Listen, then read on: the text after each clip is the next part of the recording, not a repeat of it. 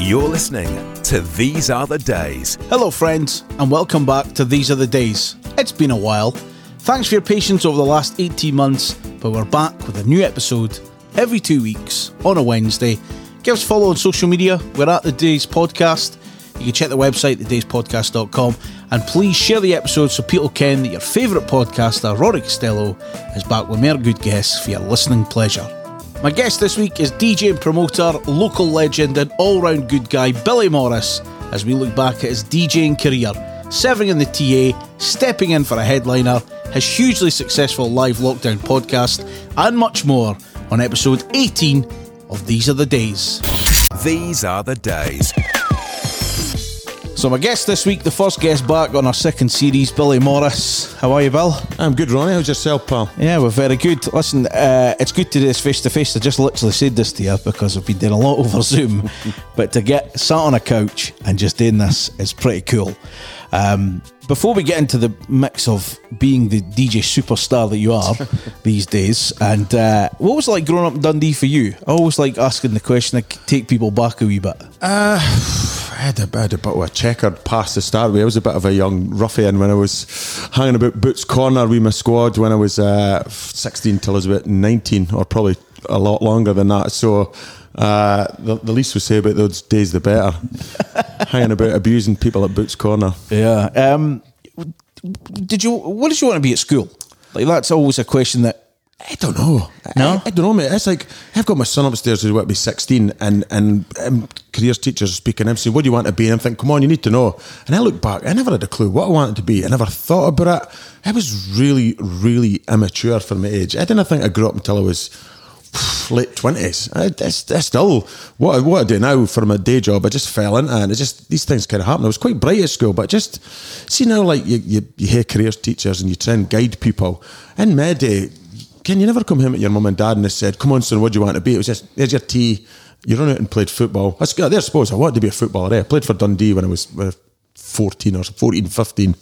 Uh, but it was very short lived because I was uh, one footed, Okay. terribly one footed. So uh, I got found out pretty quick. so uh, yeah, I wanted to be a footballer when I was younger. Yeah, for for MD that's come across for the Dode Fox podcast, the United one that I do.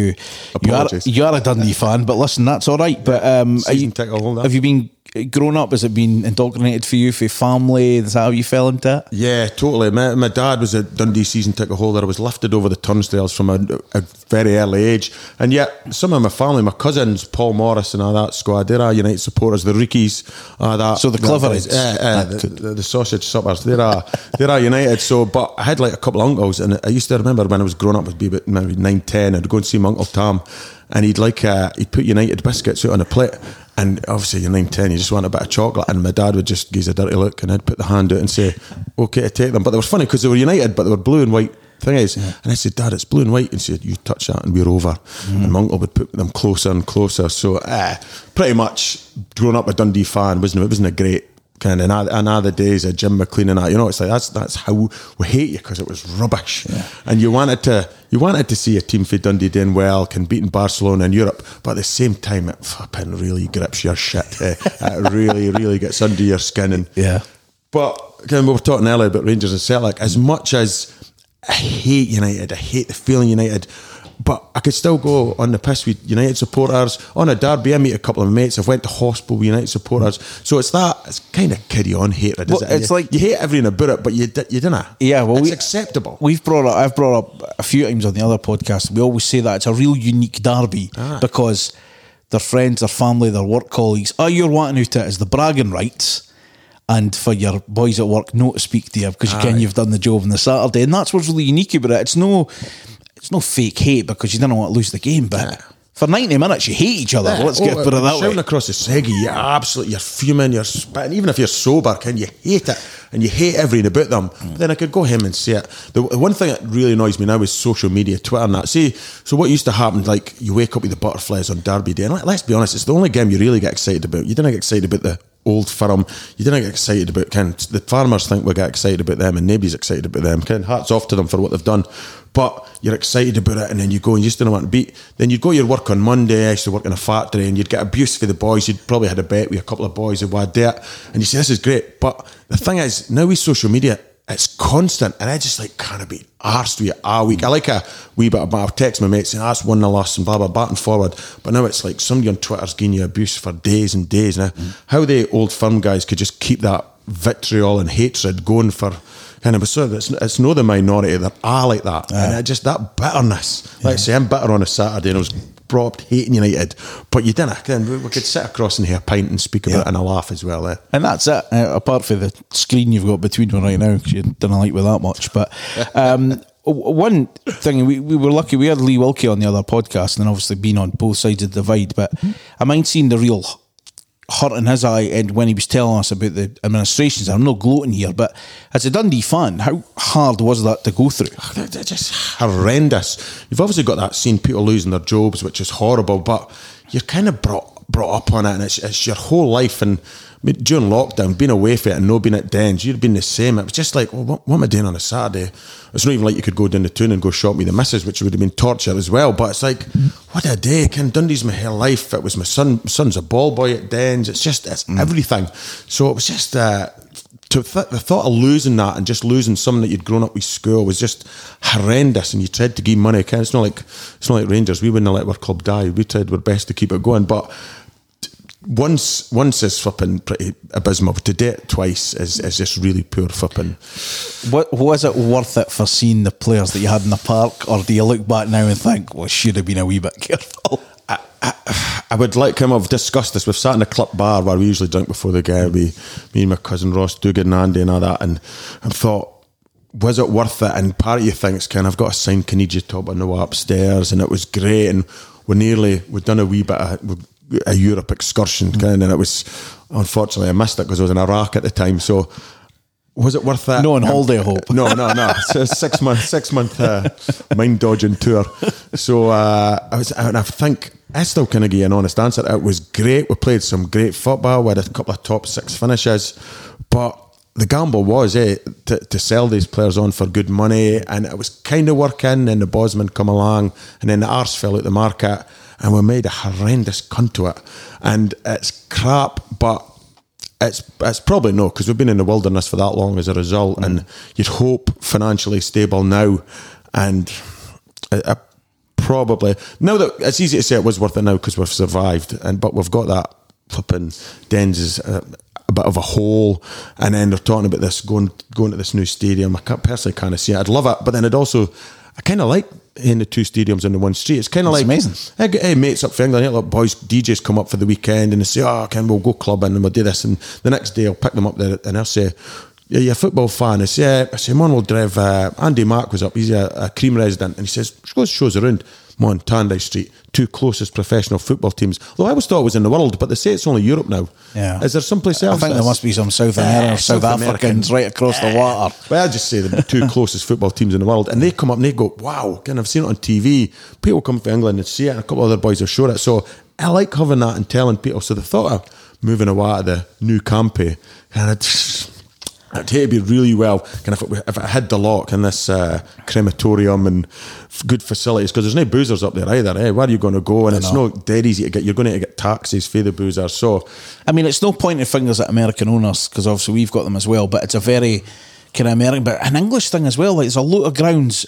I mean, that's why I love, like, you look at um, Anfield and Goodison, they're still in city centres, but you look at clubs that are way out, it's like, what's what's Yeah, the fun in it? What's the day gone? I mean, you can get to the game, fine, but you need your boozers, your pre match, and all that kind of stuff. But though, if it came here guaranteed that we would run like uh, right like the farmers, look at McDiarmid, right? They've got that there. They've got the hospitality. Mm. They've got tiny crowds, but look what they're doing. They're totally uh, punching above their weight with what they're doing. They've got the AstroTurf. Everything's just sort of money making. See if somebody could say. Dundee need to be like that, and if we move up there, we're going to have an exhibition centre. We're going to have the crematorium's going to bring in some X amount a, week. I don't mind, I might see that and going, what? Ah. But here, listen, if it's, It's up gonna- there with the dog track and all these kind of things. That, it's no wonder we get laughed at sometimes. But if, you, if it was built on a sound business model Yeah. and it brought in the money and they said, here's X amount we'd be, we'd give so much to players, if there was good hospitality, good facilities, and say, say there was a good bar there, a proper bar, and the money was going to Dundee, you could say, well, come on, we'll get a taxi up there at one o'clock and we'll drink in, in the stand for tours. That'd be great. So I'd, I'd hate to be on a good business model. It wouldn't hate to be half-arsed like the dog track or anything else that we tried. So. Uh, so, what was your question again? Man, I like Ronnie Corbett here. Listen, uh, it's just it's it's a always good good. It's like anything when you're speaking about football teams or whatever, like being that close and everything about it. It's just it's amazing. It really is. Yeah. Uh, right, DJing then. That's what you're uh, renowned for. How did you get into it? Do you know what? I always had a kind of record collection. I always sort of bought vinyl in the days, and I liked it. And I had like ah, can they be Technics? No, no, like a DJ thing, just like a sort of rack system, and I liked that. And then there was a boy at scale. He'd come up for uh, England, and he'd round about fifth year, and he said, "I'm going to put a, a party on. Uh, do you fancy dinner?" He's done it in uh, Heavens Above. And he said, "I'm at- before my time. You're gonna explain what that is. Tell a lie. Tokyo Joe's. It was in uh, Union Street. No, we're uh, right across the trades. There was like uh, there's like flats now and that. There was a wee right, okay. Tokyo Joe's was up there. I've got the ticket actually for it there. And he says, I'm going to put this wee do. It's going to be like a six form disco, but he goes, I play hip hop and I'm going to DJ. So he said, Okay, I'll get you in. He goes, I'm going to get my mate up for London it. And then about two weeks before, he says, Oh, my mate can't make it. He says, Somebody told me you've got a big vinyl collection. And I says, Oh, well, I do actually. Couldn't have DJ it. I couldn't, couldn't, have mix, couldn't have mix a cake. And But then again, nobody could mix a cake in the days. Even like Pete Tong was about 10 years a huge DJ and couldn't have mix. Right. And beat mixing wasn't really a thing. So he said, Would you, would you play? And I said, I've got this. So the, the time it was, it must have been 1989. So you're talking early rave, Summer of Love, Voodoo Ray, these kind of big tracks. So I just started playing it, I had a big pair of Kenny Everett headphones on and absolutely loved it. And everybody that was there was either from my school in my class or a really good pal. And the place just kicked off and it was amazing. I just thought, here, that's some buzz. But like we talked about off off um, audio earlier, DJs weren't a big thing. DJs were these crusty nerds, white faced, pasty nerds who were like crate diggers. There wasn't anything cool being a DJ. Obviously, some of the big guys in London were starting to come up, your Oakenfolds and Danny Ramplings and that. But certainly being a DJ in a club in Dundee, you were in the background. The, the, the lights all shone on the dance floor. It never shone in the booth. So I never thought this is something you could do. So I started like, well, that was good. I wouldn't mind another wee go. I got paid decent money for that. He gave us a, a bit of the door money. And I thought, there's money in this. I could do this. Suddenly, a couple of other wee things started coming. I thought, here we go. And then I thought, I'm going to buy myself the equipment. Right, I'll look into this. Yeah, much, much as uh, much of these Technics 1210s I'm looking at, and they were like a thousand pound a pop. So you're talking two of them. This is this is 1989. I thought I just can't afford that on my uh, stinking salary at Tokheim, making petrol pumps on seven and a half grand a year.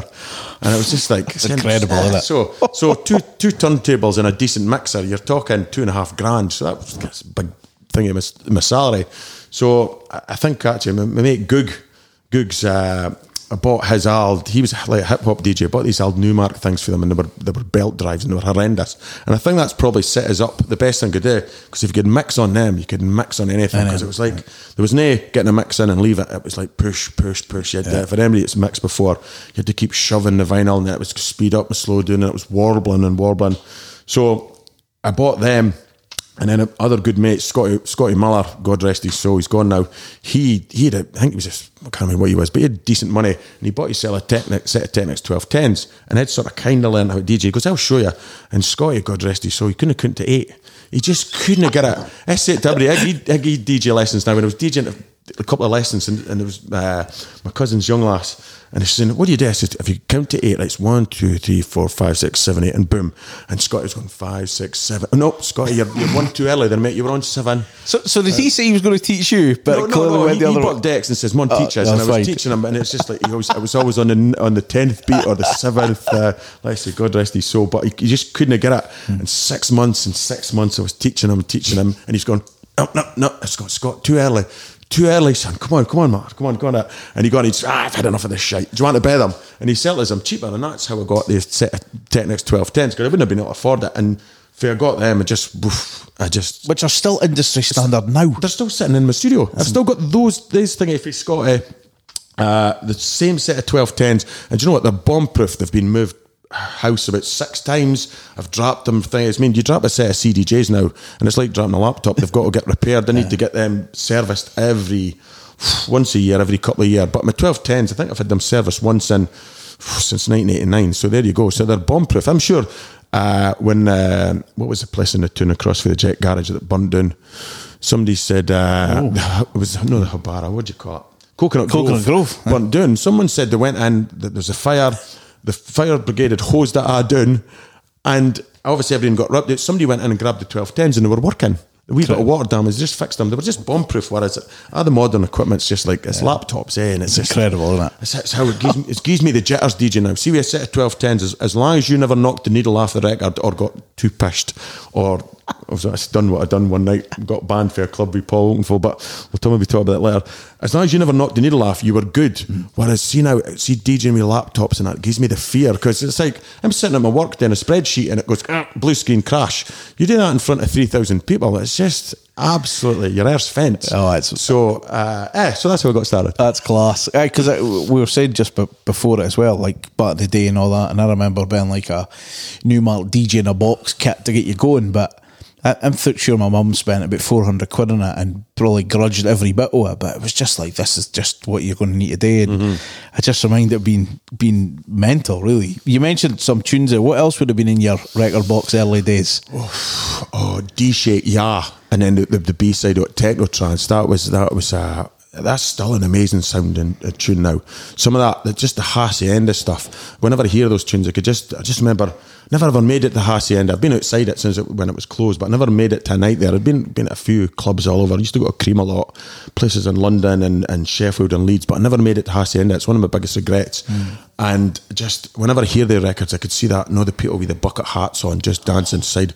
Yeah, I must have been some buzz in there. I read the book, um, a, uh, be a good few year ago now, about the hacienda, Mm. and the stories are just Scary as well, though. Eh? un- oh, unbelievable, unbelievable. But wh- what a place! I mean, it, it sounded incredible. Mm-hmm. Yeah, I, I was DJing with Graeme Park a couple of weeks ago at Street Rave, and just just loved speaking to him. And just kind of- that's a guy that was there, kind of breathed it, done it.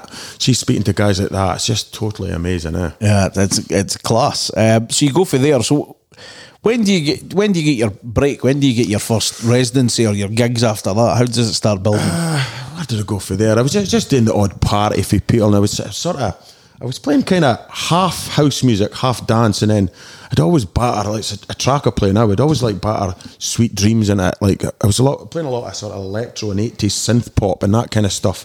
And I would always, and it wasn't like a dance mix. It was just Eurythmics, mm. twelve inch Eurythmics, and a lot of Pet Shop Boys and that stuff. And I've, I've, I've never, I've never been a cool DJ. I've never been. Nobody's ever went, oh, he's really cool, or he's playing some amazing tunes. I've- It's always been on the cheesy side. M- m- No, not too cheesy, I'd hope. Although some would argue, but I've always been. I've never been a, a musical snob or a DJ snob. I've never looked in my nose at for somebody to play it. If, if it works, I'll play it. So it was just like doing for party here, the odd maybe once a year a rave, and then I started playing. Uh, I was playing parties and after parties, and I got sort of got in, uh, in with the the the glam boys there, and I was uh, I think I handed them a tape in those days, eh? So, and uh, I was handing them a tape, and I'd done an after party, and I'd, I'd brought my shitty old Numark decks to the after party, and I sort of played. And he went, "Oh, you can actually beat match." And there's no many DJs in the early days that could properly beat match. Oh, wait to give you a wee shot, and then and like Shine to here brought us on, and before I knew it, it was the the Purple Rooms, which is where the my Mo- my Maison is now underneath there, and that was some place. So I've wrote that down. I was going to ask you about the purple rooms. yeah, the Purple Rooms was just this wee tiny, tiny underground club. It was dark as hell, pitch black almost. It had a wall made of chainmail. And then it was just it was like a room divider in front of the DJ booth, and everybody used to just get buckled and climb it and or fall through it and there. And uh, although I could sort of beat match, I was still learning how to mixer work. I was still learning red levels and how to how to transition and this kind of thing. So still really learning. And they said, we fancy putting you on as a resident. So I went, ah, I'm with this. Right, first week's uh, Michael uh, Kilkie. Then next week it's K-Klass. And then it was, uh, wh- what's his name? His name just went across my head there. Uh, Tony De Vit was, was there. And I'm like, and I've been listening to these boys' tapes. So next minute I was standing next to him, nervous, ended up bluttered. And then that's when I discovered that m- maybe some people would argue, I've always managed to really, really DJ well drunk. And and it's like, it's maybe not the best thing, but the drunker I get, the more I could seem certainly get to that over lockdown, don't worry. definitely. so, eh, so the Purple Rooms was the first gig, and then Shine Tatty said, "Yeah, you, I know, but yeah, that's going quite well." Purple Rooms blew up and got really big, and there was big queues round the block. what are you talking capacity wise? I must have been. It couldn't have been any more than 150, It's incredible, eh? 180 maybe. So that's, I mean, that's showing you that you're queuing up early if you want to get in. Uh, aye, that was that was it. And, and and like I say, it was just I think we had a membership pass. You needed a membership to get in, and just in the days, it was just like clubs were just popping up. You had the Rumba Club, who I was going there as a clubber, and I think one thing I've always had in my mind, I've never ever thought of myself. Maybe the last five years of that, I always thought of myself as a clubber who played music. I used to go to the Rumba club away, then go away, and then for the Purple Rooms, I progressed to uh, Glam. Uh, Shy and Tight were doing big nights. They were, they were doing Fat Sam's as well. And I was a club in Fat Sam's. I'd been going to Fat Sam's Amadeus. I went through the the eternal nightmare of being 17, 18 and getting in the queue and the boy just saying, no mate, regulars only. But how do you become a regular? right, okay, now try again next week. No mate, no. And you were getting further up the queue and up that. And then actually Fat Sam's had a thing called the Rope Club, which was an under 18s. And it was it was Ned and Dave Kalikas, Ned Jordan, Dave Kalikas, fantastic DJs, well known throughout Britain great names. They were DJing under 18s, and it was none of this, right? Under 18s will play pop and that. They were playing Voodoo Ray, battering the big tunes. It was amazing. That shot at half 10, then the fat is over 18's done. And eventually, I was just slowly getting it. And eventually, one week, I think it was 17, 18, the boy went, Yeah, and you go. And I thought, That's me, made it. Better, better speak to him, make sure I'm like a regular. But I was actually going to under 18's rope club because the atmosphere was that great. Stein and say, Look, mate, I'm 18. He said, bother. So I was doing the bit. So it was just fan, fantastic days for music. And how good Really, was the original Fatty's floor? the original Fatties, yeah. Uh, It was just brilliant. I was playing there last week, uh, the first big rave since doors open. Han- Hannah Laing, who's doing really well, she did her Hannah Choice event. She sold that out, and it was in the top floor of Fat Sam's, right? So I was, uh, boy, uh, Jack Lowe was warming up, and I was what I going next. And I thought, I'm just what I been nipped into my old spiritual home. Can anybody knows me now was always on the dance floor in Fatties, middle the middle floor would call it now, but the original. And I went down, and there was a there was a big jolly chap playing uh, some charity stuff, and I was just going, "Oh, baby, what have they done to you? and what have they done to my, my baby here?" So, uh, yeah. See the same times. tunes you're on about playing like Voodoo Ray are they the tunes that would get you on the dance floor? Oh, totally. Voodoo, Voodoo Ray is just, just, It's it just, it just means something. Just, and it, he was one of my heroes. Guy, a guy called Gerald's one of my heroes, and just watching the Hacienda, and I used to watch all that stuff on the TV, and then getting to play with him and DJ him in places like the reading rooms, and just, I was like, even now, and I just like, hey, I pinch myself. That's a guy called Gerald. And I went back to an after party with him, and I was standing speaking to him about Manchester scene and that, just going. What's going on here? This is mental. And just hearing him play Voodoo Ray and just see everybody just putting their hand on the heart, going, "Wow, this is just like a moment." Eh? Yeah. So just Who would you would would you what DJs would you have looked up to then, or what would have been like I'm not saying heroes, but was Uh, there no, any maybe heroes, you were innit? Looking at what they played, or you were trying to mould yourself towards, or aye, loads of loads of heroes in the, the days. People like Jon Pleased Wimmin, who who now I'm really lucky today co-promote and run a, a night with them and like call a friend. It's just like I used to, me me and me and my Mrs Claire. Uh, we met across the Rumba, probably against Habara and a few other places. Fat Sam's definitely. And we sort of, I think the first night we sort of met and got yapping was was a Jon Pleased Wimmin night at the Rumba, and the tune. so he- it's not his fault. yeah, yeah, so we've already said that to him. I fell out with him a few times. And he played, come on, he played a really, really, really, really choosy tune. And I reminded him about it. And he actually played at my wedding on a band. And then he DJ'd at my wedding. So I was like, this is just mental. Hmm. And I made him play the tune. He goes, I never played that tune's horrendous. I says, You played that at my wedding. It was like, To the be the rhythm of the night. No, the DeBarge one, but it was like a dance mix. Oh. Ah. and it's great, but, but I was very dated. And that's something who's playing my set now for a laugh. And I, I play at the Selkie where, where I play sometimes. And he says, No, he goes, joking aside, I never played that at the Rumba. He, he goes, I got thrown off the decks. he goes, No, you did. Me and Claire met across that song. So Jon Pleased Wimmin's definitely, even now, is, is like a hero. But I think in the days, uh, your Tall Paul, Seb Fontaines, are these guys, but too many DJs has been really, really people have looked up to because I didn't really play a like in the days I was playing trance and when I was at Glam it was a trance club I was pretty trancey but when I was doing after parties or private parties I was doing I was jumping between a bit of Visage, a bit of Pet Shop Boys to a bit of trance, a bit of house, and now that's that 80s synth pop's still my love. It's just like a bit of Kraftwerk, so so I'd always weave that in. So for me, too many DJs were doing that. They were just jumping across genres. It, just it, it works for some people again to stick to that one genre all night, but it kind of bores me a little. So Paul Oakenfold was a big hero as well uh, during the trance times, but Uh, Alistair Whitehead as well, just proper house music. And the thing about Alistair Whitehead, just such a nice guy, just such a really, really genuine, great guy. So I really liked him for that. So I had a lot of heroes. Probably John Please Woman was one of the biggest of them. And then uh, as a result of him, I ended up with the nickname. Oh, I was going to ask. I was wanting to get to that. which is an absolute cringeathon. But Do you want to tell the story? Aye, it was it was a glam. So for anybody that's no glam at the, the waterfront in Arbroath, uh, we spoke about that earlier on. Was was a huge club, huge huge club. We had all these levels. It was just like when you were DJing, you could see it was. I'm not what I say hacienda like, but kind of the levels. You could see people on a no podiums. The stairs went up. Then there was a walking back, and it was less like uh, like one of those flipping Brazilian farms, just going up and up and up, up, and you could see everybody there, and the lights were good. So Jon Pleased Wimmin was uh, was on after us, and I was warming up, and as, as anybody knows, those days there was loads of times where again Glam had some of the best lineups in Britain. It was just amazing. It was like Tall Paul, Seb Fontaine, Judge Jules, uh, John Please Woman, all on the same night. And Mixmag would say, This is the biggest night in Britain this week. And there's nobody got, and maybe somebody's got Fatboy Slim and maybe somebody's got Tony De Vit, but nobody had six of the biggest names in Arbroath, you know, a wee fishing village on the east coast of Scotland. So, and I was warming up for them. So it was just mental. And there'd be like two and a half thousand people there. It was just amazing. But I was just a young, early 20s belter for Dundee. So I was getting, and then I would obviously be nervous about Dane's Boys. So I'd end up getting bloated. And then next minute, Shy and that would hate to throw us out my NVIP for just being an absolute mess or a wreck. so I was warming up, and, and a few times because there was so many DJs, like six DJs on, and they'd be coming in for Ibiza. That one of them would always miss a flight, one of them would be ill, one would have a Ibiza flu, one of them would do it, and it wouldn't be the first time Shy or Ty would say. Uh, you're Seb Fontaine tonight. Just carry on. Just pretend you're Seb Fontaine, right? And people were that buckled. They'd go, "All right, Seb, now, all right, lad." Uh, just uh, stick a, a London accent or just pretend to be these people. So this one time I was on, and uh, I was warming up, and the crowd are coming up and high fiving you. So, uh, who's on next? Uh, John, please, woman. And next minute, they were all shouting for John, please, woman. "Ah, come on, we want John, please, woman on. And the crowd were going, John, please, woman. And I just grabbed the mic, put the music down, and went, fuck John, please, woman. And Billy pleased himself. And I thought I'd get laughed off, but the crowd went nuts and started cheering that. I went, Billy, please, Billy, please. So I went nuts.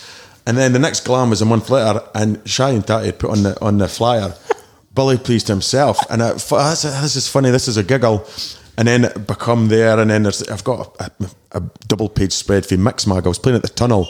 Billy pleased himself, Morris, and I started going, that's actually a cringeathon. It was funny, but I just started to get more serious about Stuck the for a long time, I eh? did, mate. Well, yeah, people still, I think my Twitter handle's still Billy Pleased because you kind of change that. And Instagram was Billy Pleased for a while. And I think if I'm on Call of Duty or that, I'm Billy Pleased. And people shouting at him, Billy Pleased, how's it going? But I had to get away from it. But they, they twat buggers kept it going for a while. So, uh, and then when I started DJing with Jon Pleased, when I did a day night called Dare with him, I couldn't have called myself Billy Pleased and Jon Pleased. Uh, So I had to ditch that. What does he think of it? I, I, I explained it to him. He was uh, he thought it was hilarious. Yeah. Like he, he can't remember because they were the They were good days. uh, they were the good days. They but I, I used days. to get myself in some states, Ma- mainly because it was I was a young young party going, but also there's a bit of nerves. Can you you got your heroes DJing with you. I'd only been DJing for a, a couple of years. There was two and a half thousand people there, so maybe a couple of shandies just to lubricate myself. But I used to I used to go right over the score. Sometimes Mm. like one, one time I, was, I spoke with Paul Oakenfold was playing, so he was talking about 1999. It was massive. There might be actually about three three and a half thousand people there. So I'm warming up. Oakie's coming on, and I got drunker and drunker and drunker. And next minute, Tatty's going, "What's going on here?"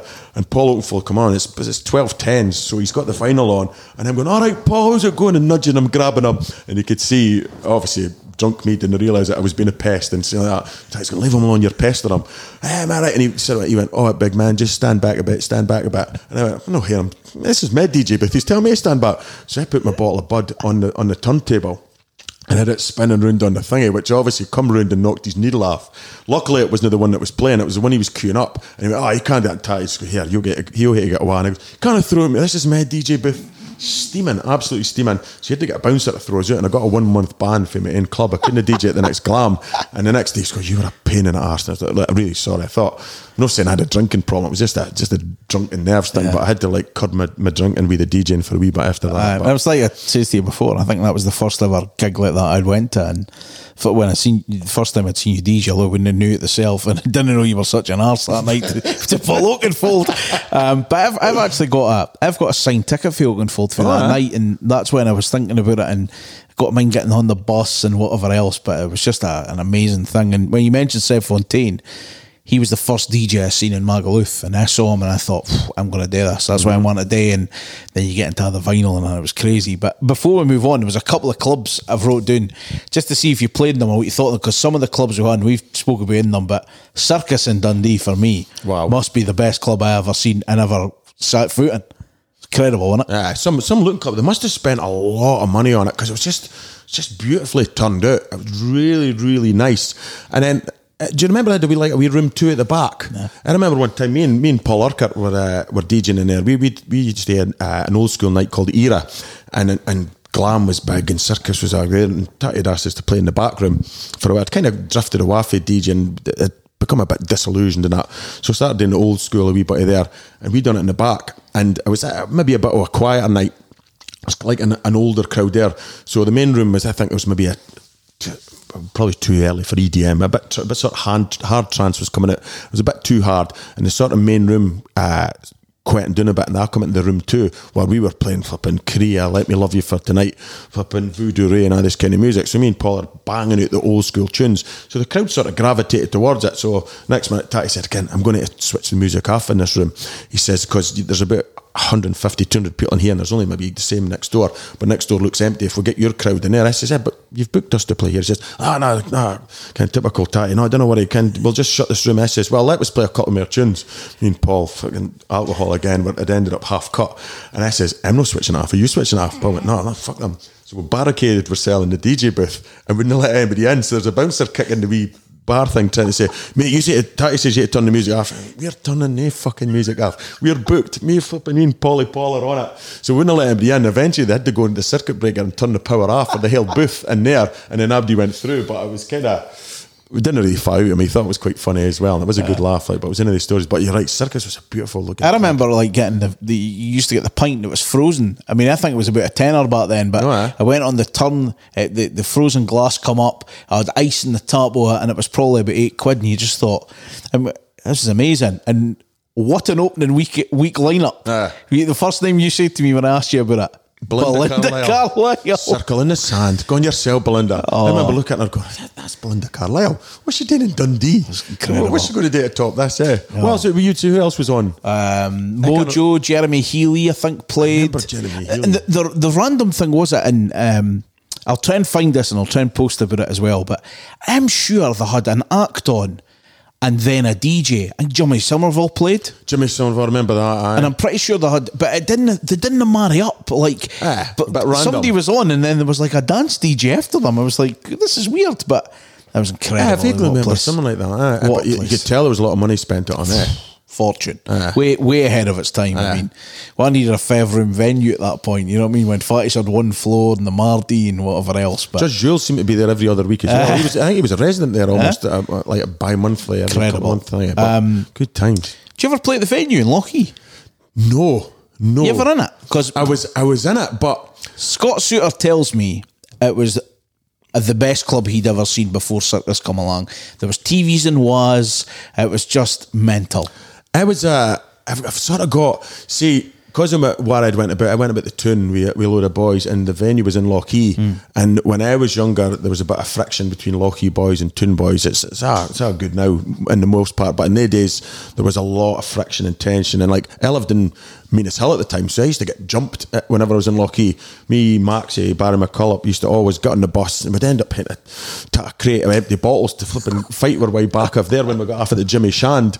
And then vice versa, if we seen any Lochee boys there. So the venue was just in that, was right in Lochee. Yep. So we went up, but I, I went, must have went, probably count on on two hands how many times I went, maybe five or six times to the venue. The one I did go was the closing down one where every all drinks were five pence or ten pence or something. What? Uh, I'm sure they just. ev- Was it was it five? Somebody maybe somebody will text in and remind us it was like five or ten pence a drink, and it was like because it was closing down, all stock must go. So everything you wanted a pint, five pence. You wanted a nip, five pence. So that was just like chaos. But always after, can you had Geoff Capes on the door, so you'd come out and it'd be okay for ten feet. But as soon as you started walking towards a taxi, you'd end up getting jumped or loads of bother. And the beachy would be standing outside as well, and they, they just hated Abdi. It's an interesting place to put a club, isn't it?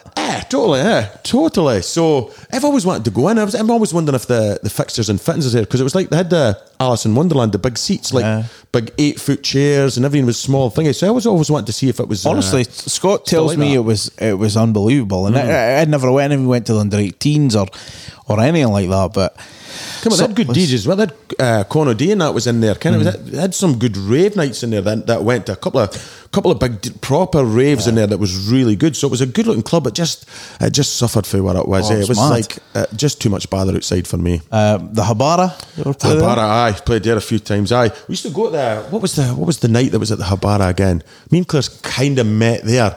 God, uh, John Thompson and that run it. Kentucky Club. Oh. Kentucky Club was uh, was a, a, proper seminal club that we used to go there. They had some great DJs as well, Paul Wayne and all that. So uh, I have DJed in there. Me and Paul Urquhart run uh, Era in there. There was one night we'd put it on and we sold it out. Couldn't believe it. It was like seven pound a ticket, and it was the night uh, at bucket of snow. For it was meant to open about ten, and at tea time on on Hogmanay, it started snowing. and We'd sold out something like. 250 tickets and I think 12 people turned up. So we just sat in there like couldn't win money, kind of like playing records to each other, bored out of tits. We'd made loads of money, but I was like, I'd rather lost money and had people in here. Like so, uh, Habara was a, a really good wee place. Yeah. Any other clubs who back then that we've maybe missed that are worthy of a mention? the, big, the biggest miss is the reading rooms. See the reading rooms, just what a club that was. Just for just for a bit of everything. Kind it was dark, it was dingy, it was underground. Uh, it had a really kind of you'd have slam one week, and then the next week you'd have flipping Lee Scratch Perry. Then you would have the ska night. Then you would have uh, techno night Then you'd take gigs. just everything. Then you'd a comedian on, and just you had the you had the bit outside that was really cool, the, the courtyard and all that. had some great nights in there. And then I used to start. Uh, I started putting my, my night on Dare with Jon Pleased Wimmin, which is was not like nothing else. There was quite a camp. Uh, colourful, sort of housey vocal night, and it just they had everything in there. Just that the fact that that club's can people talk about the Arches, which is a huge sad loss, and, and I used to love playing at Arches, and I miss that club. But for me, closer to home, the reading rooms is just a big miss for that because the amount of DJs that started their careers there, or, or, or names that were made in there, like Book Club and uh, these kind of things, that is a huge loss to Dundee. That Oh, that place. It was incredible. I, I mind uh, back in the very early days playing in like the, do you mind the rock stop that was between, was that again? but it was Fat between the? Mardy and Fat Sam's. Yes, yes. That was an interesting place as well. you ever and- played the Mardy? Or are you too young? You too yeah, young? no, I did, but only um, so the Mar- I, can't, I was trying to work out the dates for the Mardi. so I had on a Thursday in there for about twelve weeks, and then but th- this was when it was starting to go. I actually took it off of Val Duke.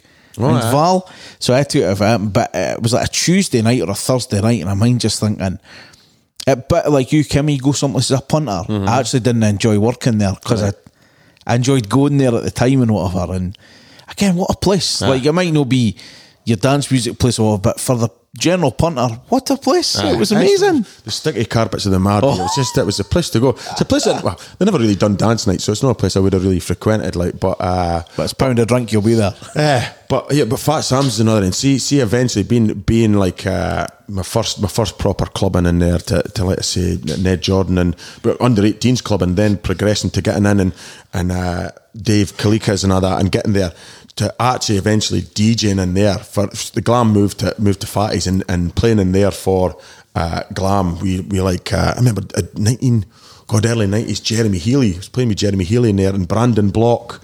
Uh, so Fat Sam's was another really good in just just to really play in there. And even now, whenever I like when the Rumba went back there, now I play for the Rumba. They did that uh, the Festival of House in there, which I think they had about, about sixty DJs on or something. Had everybody: Sasha, Hot Chip, Jon Pleased Wimmin. Oh, anybody, Mauro Picotto, Jeremy Olander, just the, the two events they've done in there, it was just bonkers how they had they had every DJ, every big DJ in every genre. They had the, in the Fatties Live, they had like say Sasha and Hot Chip and all this, and then other sort of old school Seb, Judge Jules and all that. And then downstairs they had the harder and Picotto, and it was just incredible. So playing at the kind of events was just amazing. So Love you, playing fatties. you mentioned the, the rumba there. Yep. Um, when, when did you start DJing for them? But also, can you explain the significance of the rumba in general, sort of as a club night in Scotland? Ah, just the rumba is a to hold its 30th birthday party and just 30, 30th birthday run for for any, for any business to run for 30 years is amazing right? But for a club and brand to run for 30 years is just phenomenal. And and to keep going and it's like if you look at their 30th birthday lineup I know just some of the guys that are DJing there like Dave Seaman you could argue are like rumba residents. Jon Pleased Wimmin's been there so many times and just to get these people coming back and still got the buzz uh, and for me to, to play at that event, that that's probably where I think if I'm playing at Fatties or I'm playing at my own night or Street Rave or Hannah's Choice, I'm a DJ. But see, when I go to the Rumba, I kind of feel I'm just like a clubber who plays records because I was there in the early days. It was, um, what was the name of the place where it started? In uh, Rock Sands. Rock Sands in Perth. That was the first time I properly went clubbing, if you know what I mean by properly went clubbing, with saying, saying what I was doing. That was the first time I went there and was a proper clubber. And then it moved. I think I was only there twice, so it wasn't a, it wasn't a huge sands thingy. But then it moved and it came to Dundee, and then then I was a rumba, I would say a resident clubber. I was at there and, and I followed it around, and it went back to Perth. I was there, so I think I, I become involved after there one one more tune. I sort of become known to Wayne. I'd always know, known Wayne and Stein and started like getting to know them socially. And I think they got us in for the Arbroath one. They did they did a big in Arbroath, and it was a huge lineup again. Dave, James Bradley for Chris and James, Jeremy Healy, uh, wee Scotty Williams was at God rest his soul was on that one as well.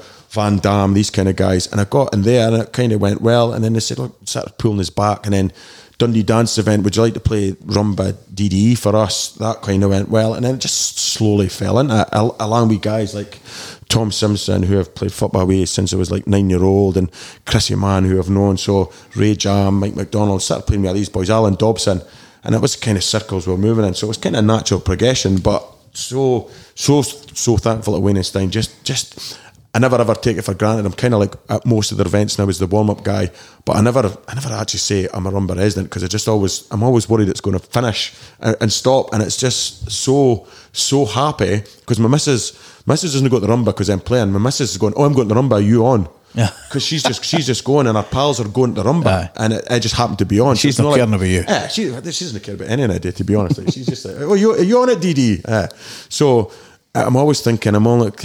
I might end soon, but just to be playing at a club that's been going for 30 years with the people that's there, with the crowd that still go, it's just phenomenal. Just just an amazing club. That's just, incredible. Aye. Um, one thing I want to mention, and I want to, you can confirm if this happened. Eddie Halliwell doesn't turn up. Yep. One, what happened, and two, who did the call on in his place? So I just touched about there. Scotty Williams, God rest his soul, uh, no longer with us. Scotty, Scotty was doing really well. DJing was going really well. His promoting was doing really well. Me and him a lot of, done a lot of events together. We did uh, a Mauro Picotto in the, the waterfront together. It was just Yeah. bonkers. It's just about three, four thousand people going bonkers. I don't think we've ever the videos of that on YouTube. And I think I've done a night since that's that's Was that the Electrode night? Yeah. Uh, I was there. yeah, that was so the, the, mental. no, the atmosphere there was just phenomenal. The videos are just uh, bonkers. he took forever to play his big tunes. Aye, aye, just uh, what, a, what a great guy as well. Now, keep booking him back. He's just su- just such a great guy. And uh, we did another one in the reading rooms that went really well, and then we did another one in Fat Sam's that was.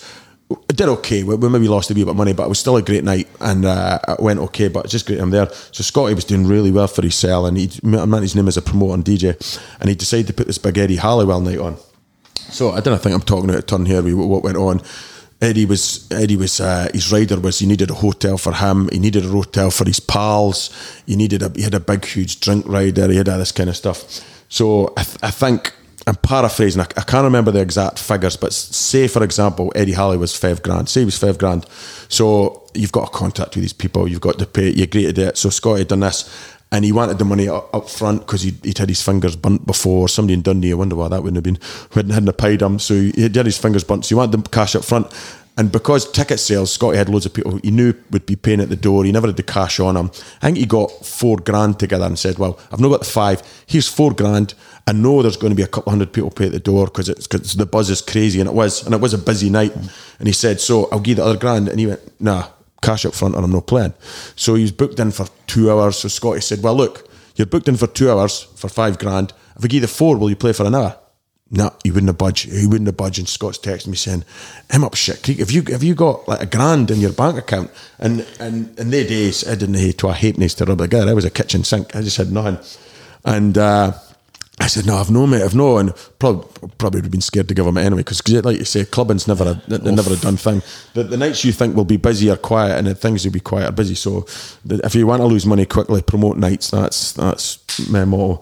But he's going, I'm, I'm really in a shit here. So he went around, I think I gave him 50 or 100 quid, and he went around about 10 of his good mates, and while I got there, and I think he got it up to about 4,400. So he was 600 shy, and Eddie went, the contract states five grand. Again, it might not have been Fev, maybe, maybe Eddie Halliwell, say it was 10 grand, I'm not sure. Uh, Fev, Fev rings a bell, but he was some like 400 pound short on it, and he says, no, I'm not moving till that comes.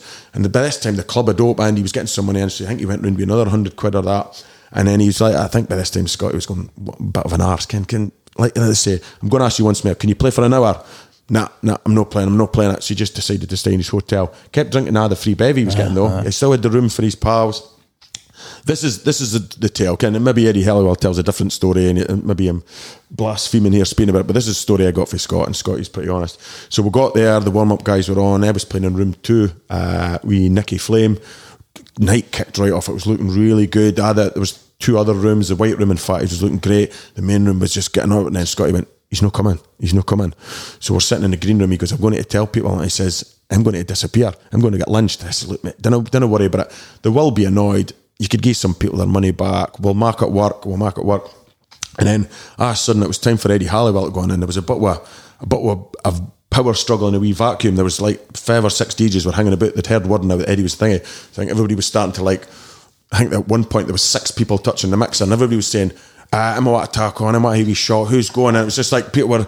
You know, like when you watch a boiler room set and they get too close. Hey, though, see when, see when people are doing boiler room set and people get too close to them and that. I'd be saying, oh, elbowing people. so there was, there was about six of us elbowing for jockeying for position. And I said, well, mate, you're going to decide. Somebody's going to do the slot. And he went, what do you think? What do you think? I goes, mate, it's up to you. Why do you, why do you want? Why? He goes, I don't know I could trust you. He goes, would you do it for us? I said, well, I'll do it if you want. Uh, do you want me to go on? And he says, okay. So I went in and he says, I says, what if I go back to back with Nicky Flame? Nicky, Nicky was doing really well at the time. I says, if I go on my own, it'll maybe look thingy. We'll go on and we'll mark it look. And so me and Nicky Flame went back to back, and it just kicked off. By this time, the word was getting through that Eddie was in, was in come in. People were saying uh, the, the bastard was got four and a half grand and he wouldn't play and all that sort of thing. So the crowd actually turned on him and started saying, "Who the fuck is Halliwell?" and done that. So the mayor, we sort of fed off that. No, that's almost that football crowd, kind of, kind of the anger. People were getting annoyed that he wasn't there. And they were going, Eddie, fuck, fuck Eddie, fuck Eddie. So we're playing tunes, turning the music down, letting them chant, fuck Eddie. And it kind of kicked off and it was just really good. And the buzz was just brilliant. Pierre Scotty nearly had a nervous breakdown, had to run away him and just, he just went and hid and says, oh, I don't know, can the crowd's going to turn on us? But they never, he got the story out there of what had happened and uh, people, let's say, people turned on him. Because I think uh, for me, I mean, I remember just uh, probably just reading about it on social media and thinking, that's me. I mean, I was I was at the stage. I wasn't going out to gigs like that, and it purely because and I'm, I don't know who I was speaking to at the time because it was a wee while ago now. But I remember seeing him at the Glams, thinking this boy's amazing. Yeah. Like this boy is amazing, and an absolute gentleman at the time. I mean, I wasn't mm-hmm. paying his wages, so I wasn't. A, he wasn't. A, he was. He was fine with me, and I mind speaking to him at the Glams and. Ken just saying a drink with him and whatever, and he was absolutely brilliant. And I mind mm. hearing that going, that sounds well shite. Like, and then it turns, and then you're hearing, wait a minute, he's he's demanding all his money, and you're thinking, come on. And this his story was he stayed in his hotel and then fucked off the next day type Yeah, thing. here's the but- thing, Ronnie. Maybe maybe this wasn't coming through him. Maybe he's maybe he's got to speak to his manager. Yeah. And maybe yeah, we all know right. He was contractually obligated to get five grand, right? Yeah. So to, to me, he, so within contractual law, he was right. If he doesn't get his five grand before the gig, and it says must be paid before the gig, or he's not going to turn up. So he never did anything wrong legally, Mm. and he's maybe. He, he said before he'd come out before it and said he'd been he'd had his fingers burnt in Dundee by somebody not paying him. But that would be if he says, "Look, I've got a grand here. I'll pay you the other four. You could understand he's like It's the other way "Ah, sounds round, eh? dodgy." I mean- but again, we're all humans, right? And he's got to thingy his crowd. He could have said, well, bugger wee Scott Williams, but my crowds expect me there for tours. So I'll come, I will do. I'll tap the four and a half grand and I'll play for one hour. But m- maybe that message never got. It's not bad rule of rate. Okay, well, it's, it's not. I wouldn't get my bed for it, but it's uh, so maybe his manager was sitting there going, "No, Eddie, if, you say yes this time, they'll start taking the piss." Uh, I think unless he gets the five grand here, we'll just say a good time. Maybe he was exhausted, maybe up with faith. You, you didn't can, so I'm not going to decry the guy, but I thought it was a bit. I thought it was a bit shitty, shitty way to be. And like I say, he's, he's out with I'll, I'll do an hour then for four and a half grand. Uh, and sure as fate, the, the night was mobbed, so Scotty would have had the extra six hundred quid by the end of the night. He would have got it, but it's his full time job. He was he, he was a big DJ at the time, so maybe maybe he had enough gigs to say, "No, you're taking the piss, so I'm not going to do it." So, Listen, you turned down five grand, you're doing all right. Tell you that now. but yeah, do you know what? I profited it. See, for a while after that, it was just boom, boom, boom. The gigs just like like, like really. I've been DJing since I was 18. I'm now 49. And, and I've been on a crescendo. I've had maybe a year out, and I've I've had this. I've had things happen. 2003, I was I was doing really well. I was I was playing the Glams. I was playing Fatties once a month. I was playing uh, the Universe and Coatbridge was at that time. I was playing. I can't remember. I'm really terrible at years. I never can. What's that what. right? I forgot. I forgot more things than I've remembered. But I was. I had at least three or four residencies. Everything's going well, and then I'm, I'm in the army reserve. Still am, and I got called up for Iraq. 2003, I was like, I only joined the fucking TA for, to get driving lessons in some cheap bevy. Can I'm flipping, I'm getting pissed at Barry Buddon with my mates. And next minute, I'm a troop sergeant in Iraq, standing in Basra, and th- there's bullets going on ahead, and I'm going, what the fuck am I doing here? And like, there was a couple of us, there, there was hundreds of reservists went, but I got put in with a regular, a regular troop, and I was in charge of it. And this is guys who'd been in for years, they'd been training their whole life for this, and, and I was just a pissed up guy. Where I was like, like I say, joined it for joined it for a, a piss up in Barry Buddon, and I remember this. Uh, we got sniper fire in downtown Basra, sniper fire going over, and I'm standing there going, "What the fuck?" And this young boy, young Siggy, which is like a private in the Royal Signals, which is what I was in, he goes, "Sarge, Sarge, can you make sure I get this alive?" And I just tapped him on the helmet and I'll get your son in. I just turned and went, "What the fuck's going to get me at this?" I'm thinking, how does DJing work in here? I said, I'm a DJ and I work in a factory. Now I'm standing in Basra. And it, it was really strange because there was a, the, the guys were all really sound. There was like a troop, there was about nine, 12 of us. They were all good lads, apart from one boy. There was a there was a full screw, which it was a corporal two stripes, and I was a sergeant. And it turns out this guy was up for his sergeant. He was going to get promoted, and obviously, if it's if you're in the TA, you like get promoted, but it's like your hobby. It's not your main wage. But if you're in the army, it's your whole wage. It's what's paying the mortgage. This boy got uh, carried over for promotion. He never got his sergeant, so he's a bit bitter and pissed off. He gets to a Basra and they say, "This is your new sergeant." It's a stab, which is what they call their stupid TA bastards. So the, uh, the boy comes up and he says, So what are you? Are you when the troop started? He says, Yeah, I've never seen you. Can Royal Signals is quite a small corps, so most, people know each other. He went, I've never seen you before. What, what, what unit are you in? I went, Two Sigs. He went, Oh, two Signal Regiment. I went, No, two Signals Gordon Dundee TA. And he went, Yeah, fucking want. And this boy did everything he can to belittle us, bemoan us, tat the absolute piss.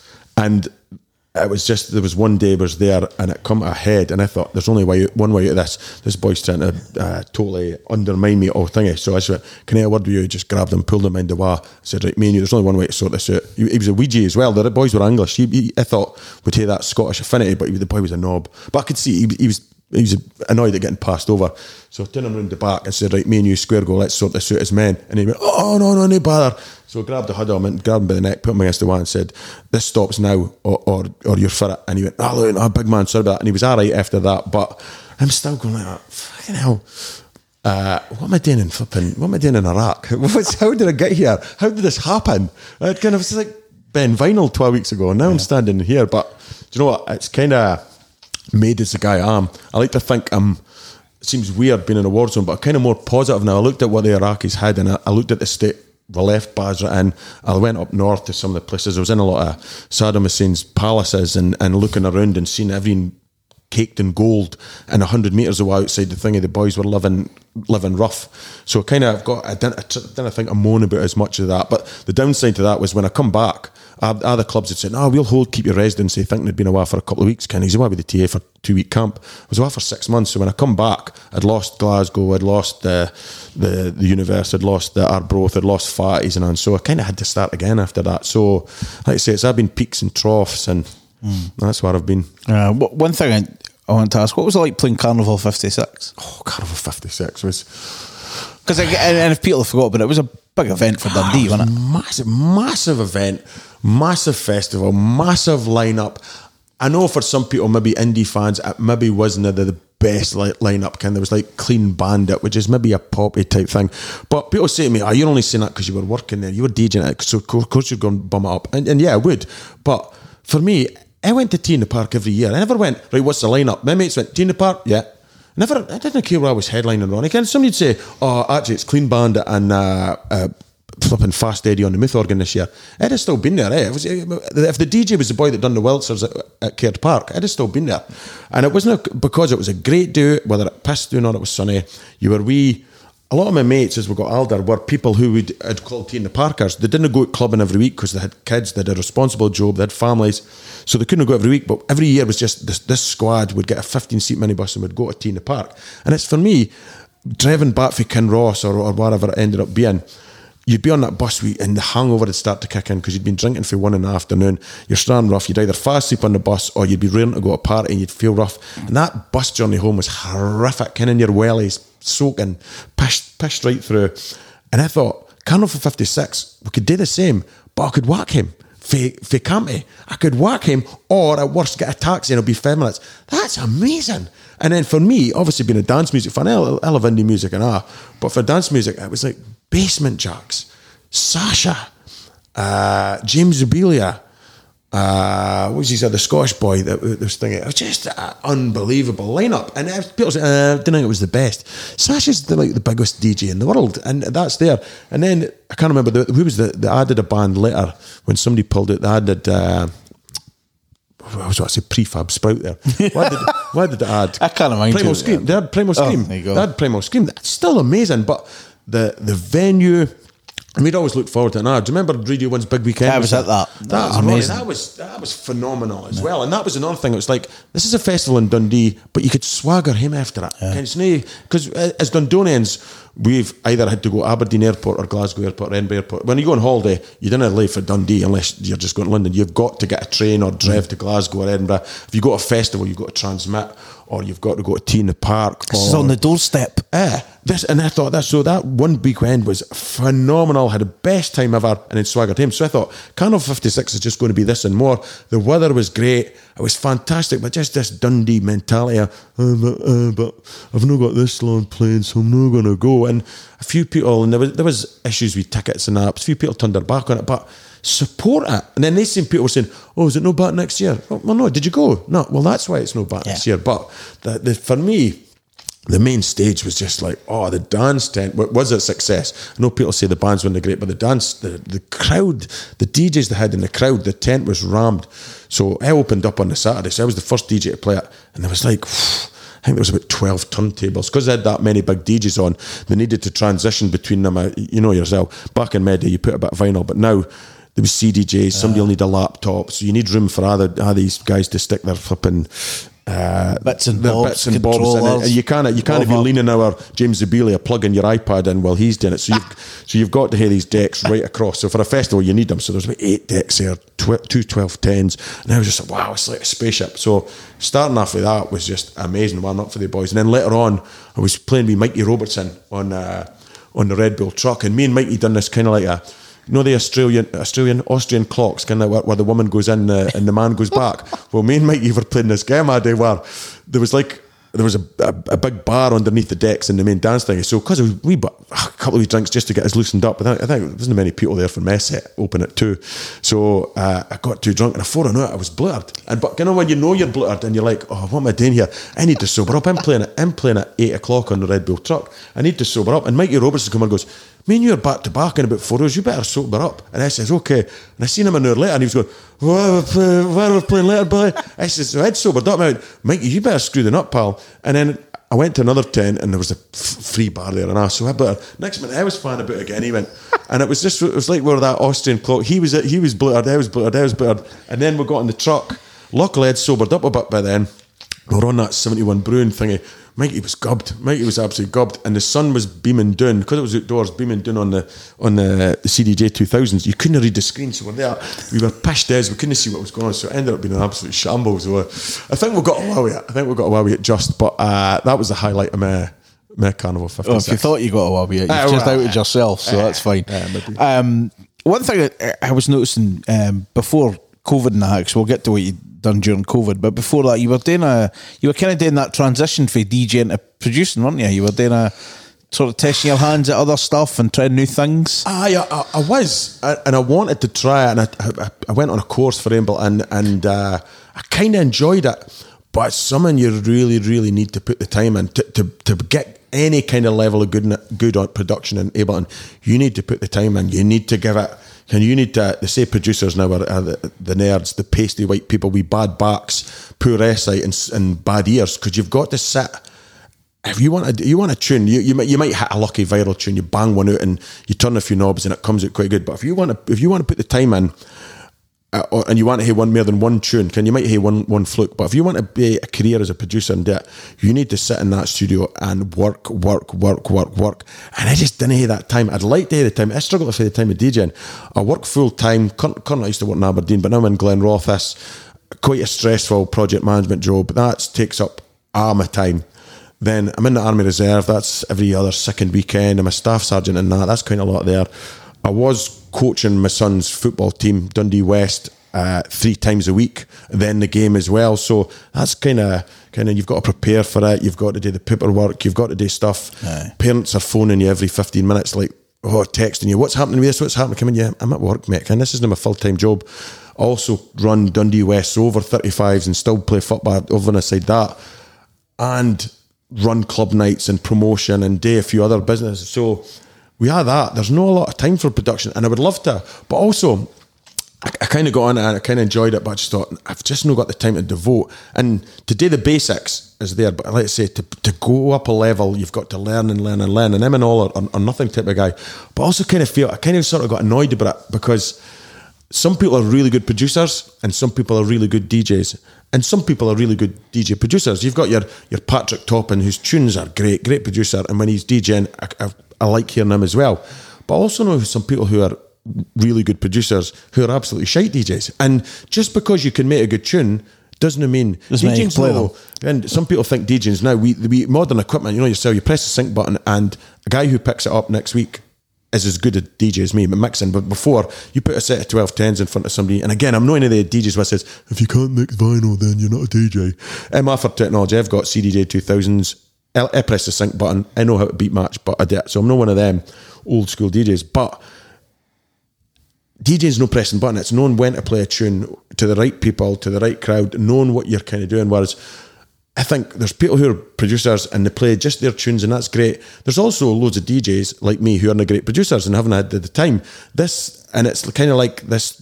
You've got to be to make it in the crowd, make it in the world now. You've got to be a DJ producer. There's nobody making it now who isn't it making tunes. And that for me, well, why should that be? Call them people producers and call them people DJs. And some people are DJ producers, but I just think it's annoying that you've got to be seen to be a DJ producer to be a DJ. And that, that's not what DJing's about for me. And you go for the the big difference, like say you're saying you're starting out in twelve tens to what your what's your current setup now? I mean, you what about with USB pens yet? Well, well, that's it. eh. so, so in my studio next door, I've got two CDJ two thousands, just the the Mark ones on the Mark two, so they didn't have the sync button, and uh, two and RMX thousand.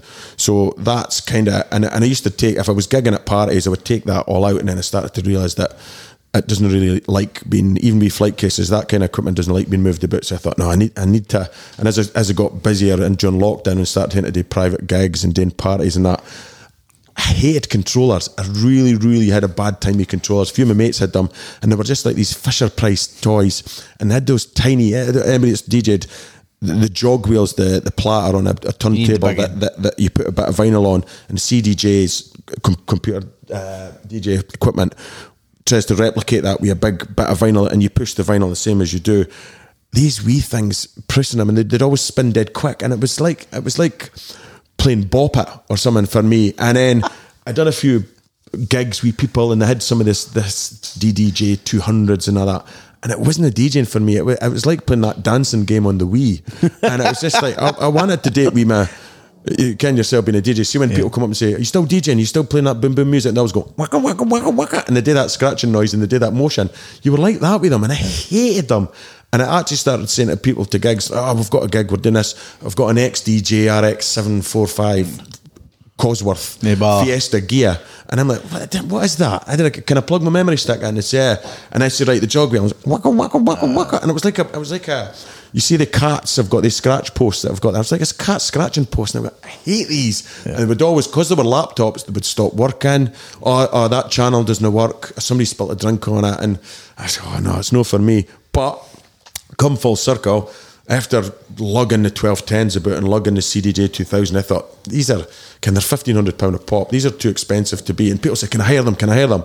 And I said, eh, can I, I'll date for 50 quid and hire them. They'd always come back with a drink spilt on them because I spill drink on equipment when I'm DJing and everybody spills it. And if it's no your equipment, it's funny, you, you didn't just didn't take care of it. Kind of, but the thing is, if you hire equipment out, you've got to be a guy who could fix the equipment. You've got to be able to service it. So that's that's why they make their money. It's easy for them to take the board out, clean it, and, and do it. So I said, no, I do it. So I bought myself a controller. But I bought the DDJ 1000 because it's got the same jog wheels it's on the 2000. So it does feel like when you're playing with it, it does feel like a DJ equipment rather than a Fisher Price thing. So I think things have moved on now, but there's just so much kit out there. Eh? It's just like, it's so, it's, it's a good thing. It's so affordable. There's so much technology. It's great. Anybody could now be a DJ in their bedroom. So, so it's great in a way. Yeah. So, yeah, Yeah. that's what I'm playing on now. um, COVID obviously hit, and for Abdi it was chaos because nobody. Mm-hmm. I mean, I think most people thought it'd be like three weeks, but uh, gigs stopped, and uh, your live lockdown podcast was born. yes. Were you just thinking, I need something to do on a Saturday night? Do you know what? I, I thought about it. I, I, I kind of let it spoke before. I've, I've had this like peaks and troughs of DJing. I've, I've been right into it, and then I was oh, never quite fell out of love. No, when I did sort of fall out of love, when EDM came along, it kind of really, really killed it for me, Ronnie. And it was just like everybody I knew was playing EDM, everybody I knew was buying decks, everybody, every gig I went to, people were playing the same Beatport top 10 and there was no variety and it was just like the DJ would come off and do it and I was starting to play for like uh, Colours and Street Rave and then I went and played uh, Colours Fest a couple of times in Glasgow, big festival. And I sort of played the first one and it was housey and I played a house set and I just went doing okay and it was getting there.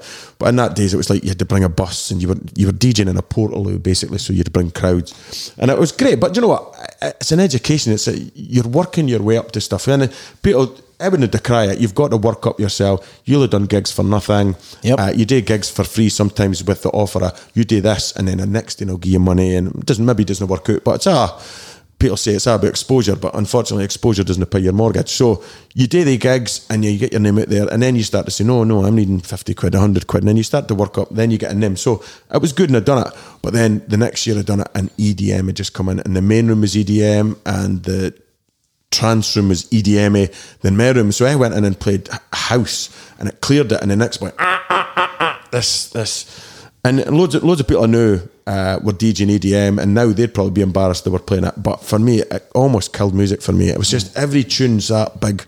ah, ah, ah. It's, it's hardcore for me, and it killed it.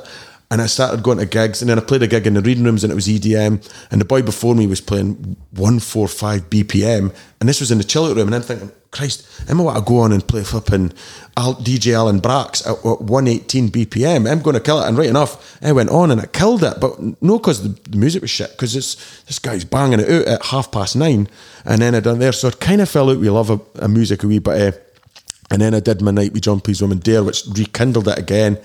And then I started getting gigs again. Street Rave come along, and I started doing the arches, and it was hey, this is all right, but I've got a busy life, so one gig a month's probably doing is all right, earning decent money. Here we go. Uh, DD was probably my, my favourite day of the year. That was going really well, so so it was good. And then lockdown come, and I thought, do I want to do a live stream? I've got other equipment. I've got a studio. This would work. No, really. And my good mate Keith Gibson, he went, "How you not doing a live stream? Some DJs are getting like loads of views, hundreds of views." I says, ah, "Do you think there'd be any market for that?" And he went, "Well, we could always ask." And I says, "Well, you get hundred likes on this post, 150 likes on this post." And we'll see how it goes. So he goes, right, okay. So he tagged us in and goes, guys, I'm trying to get Bully to do a live stream. If he gets 150 likes on this, uh, will you agree to do a live stream? I says, I only get it. Boom, within about six hours, there was 200 likes on it. So I thought, I'm going to do it now. Come on, I've got the studio for it. I'll here we go. I'll get a, Oh, I'll use my phone, just do a wee webcam on it. And boom, Ronnie, it exploded. That- absolutely exploded. I think there was, I think there was someone on the first one, 3,000 views. Yeah. 3,000. And then when it, after it went live and, and it said this video will be ready and uploaded, by the by the next week there was seven, eight thousand views on it. And it was just I think it was just what worked was it was organic. It wasn't a preordained. I didn't say, right, I'm going to play old school, but I'll play some new stuff and then I'll play some I played some 80s, even played a bit of Northern Soul. Uh, and I think just the missus got dolled up. She put her makeup on and danced around. And, and it wasn't even like, Are you going to dance? She was not a do yet, But then she got drunk and she danced on camera. And then she, Oh, get Claire back on. We want to see her outfit. So it was just totally organic.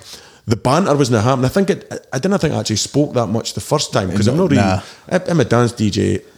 There's no really call for speaking on the mic. uh, A few gins, you were a different man. You were a different man after a few gins. Aye. So I didn't have planted it. And the other thing as well, technology wise, basically the first one, the music was playing in the background and the phone was just recording the event. So you heard everything. You had Claire Guinness a hard time for spilling drinks, although God the shoe quickly turned about doing that. and, and we're speaking about, do you think anybody's listening? Or what, what will we do now? And just totally speaking, that was being picked up by the mic. Yeah. Whereas given a few weeks into it, obviously they would then plug the audio straight into a webcam and, and, and all you were hearing was the music coming through and if I opened the mic you do it. But the, the first week I cringed, some of it, you could hear us speaking about doing the washing up and stuff like that and get the cats, get the cats out.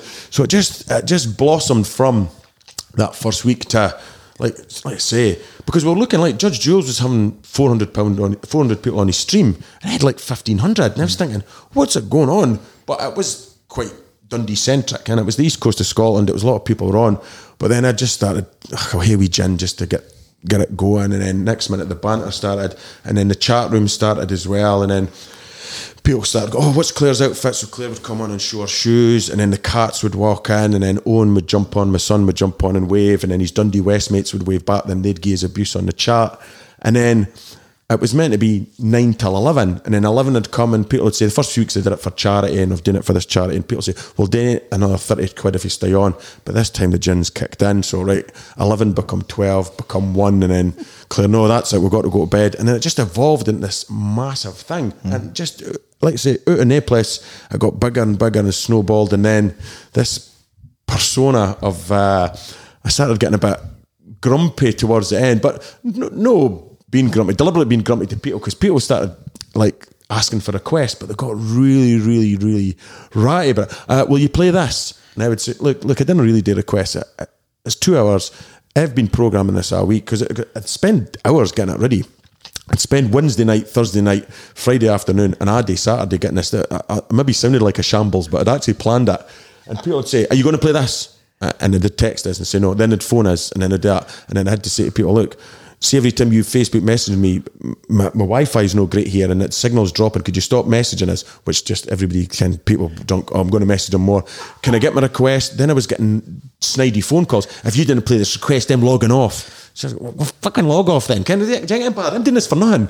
I'm spending like 18 hours a week getting ready for this. Can I was getting some at charity. So this persona of um, Cyril Sneer developed in the character there, and I started putting the logo on.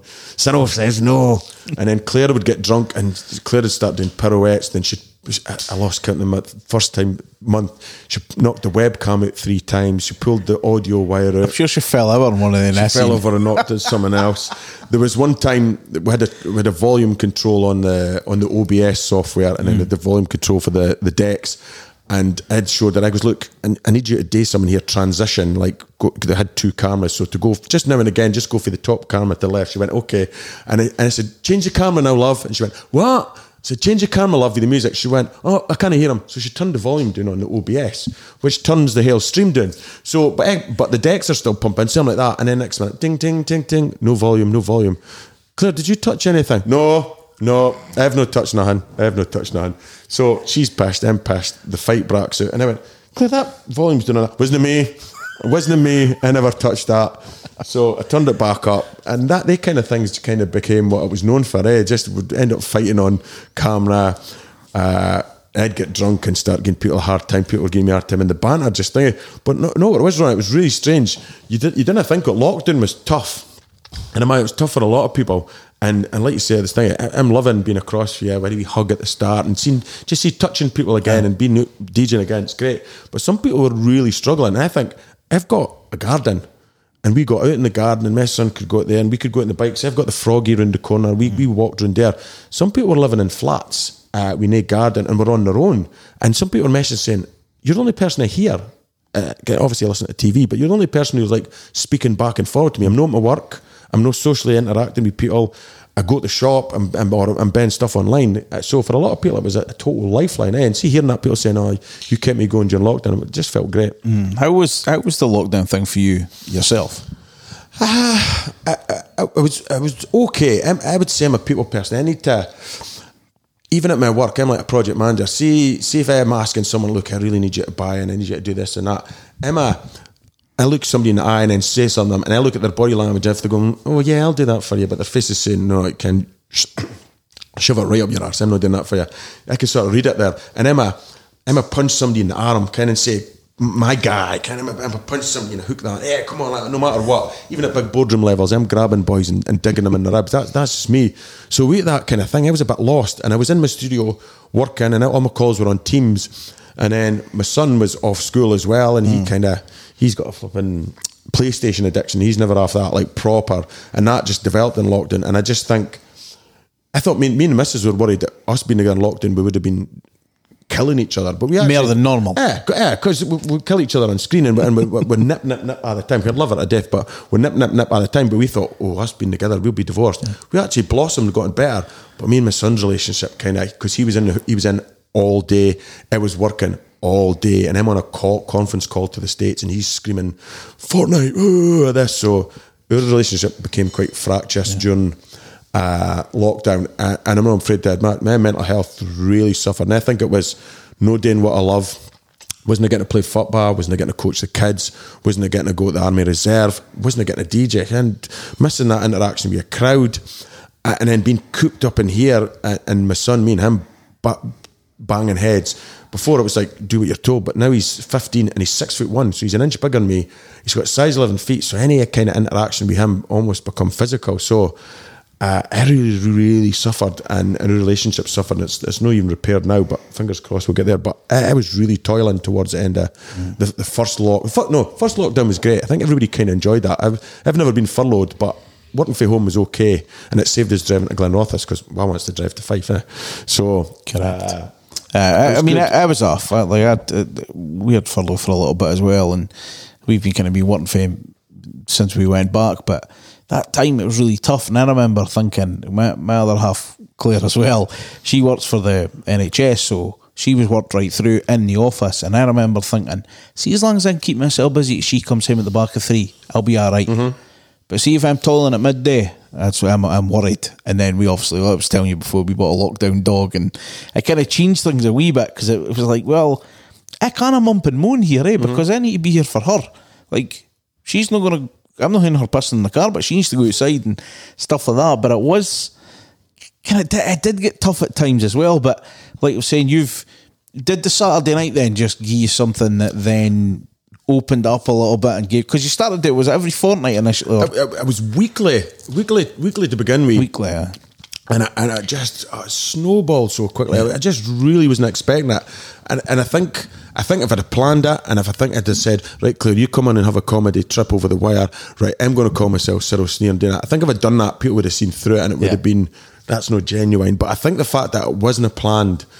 And it snowballed, and I was uh, in early days doing it for charity and doing other things and had wee competitions. I just think it got so big so quick uh, and I was loving it and it gave us a focus because I was I had it pretty easy Jim. Can I say I've got a garden and can my family's uh, healthy we never got COVID I was still working so I had a focus a lot of people had it worse than me but still I've never really, and I think it's great. We speak about mental health now and that. I've never had mental health issues, but I started to get a bit of anxiety. I started to get problems, and then ended up having to see uh, a counsellor.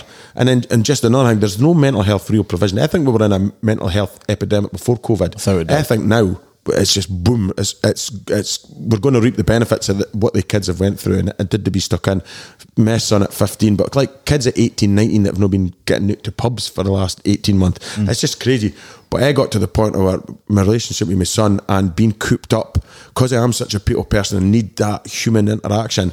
I was properly toiling. Like I say, I had a counsellor and I've kind of come out the other end. But I think it's great that we're speaking about mental health now. But that gave me that focus, and it was weekly and it was weekly. And then Claire, rightly enough, because I, I was never really, although I used to drink at the weekends when I was DJing, I never, used, I never used to drink in the house. I'd never, even if I was watching a Champions League on a Thursday, I wouldn't have one beer. I would never, mm. drinking's for the pub, and I never drunk in the house.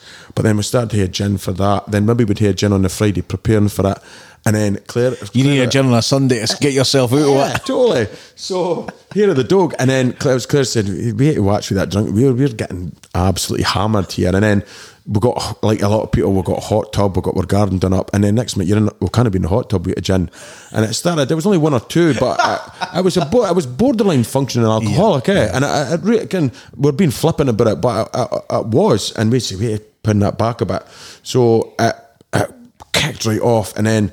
I started to take over my life a wee bit eh, because Claire was going like Wednesday night. Do you want to go? No, I'm, I'm preparing for the podcast. Thursday I was preparing for the podcast.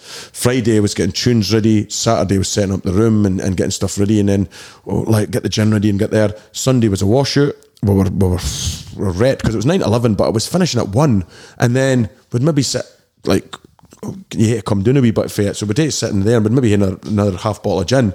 So Sunday was a washout, and then as you got older, like maybe Monday was a bit of a washout because it was like a two day hangover. So I thought, and then you had Tuesday back to normal, and then it started again. And then she was going, "You're not getting paid for this. You're no. This isn't your business anymore. Okay, you're getting money for charity."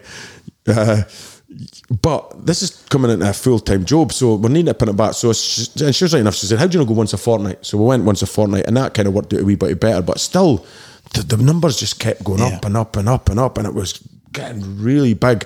And then the show was going. That obviously that was live. Then I was putting a recorded show on on Mixcloud, and it started doing great numbers. And then Yeah. I was getting like, okay, it wasn't the the Mixcloud chart, but I was getting number ones in old school and number one in student radio and number one. It's still that's global number one, so it was kind kind of big. So the, the, the paper started picking up on it now, and I started doing more for charity. And then I started to say to myself, kind of, I've, I've spent probably spent about four or five hundred quid on on broadcasting equipment. So I need to kind of recoup that. So I started doing this thing, buy me a beer, and it was like, if you enjoyed this, buy me a beer, and you clicked that, and it was three quid, and then, but it was great. As people were getting drunker, it started off with one beer, but then they were maybe buying you five, and and so I started making a wee bit of money, but I was kind of recouping. Uh, in fact, somebody run a GoFundMe. My my equipment.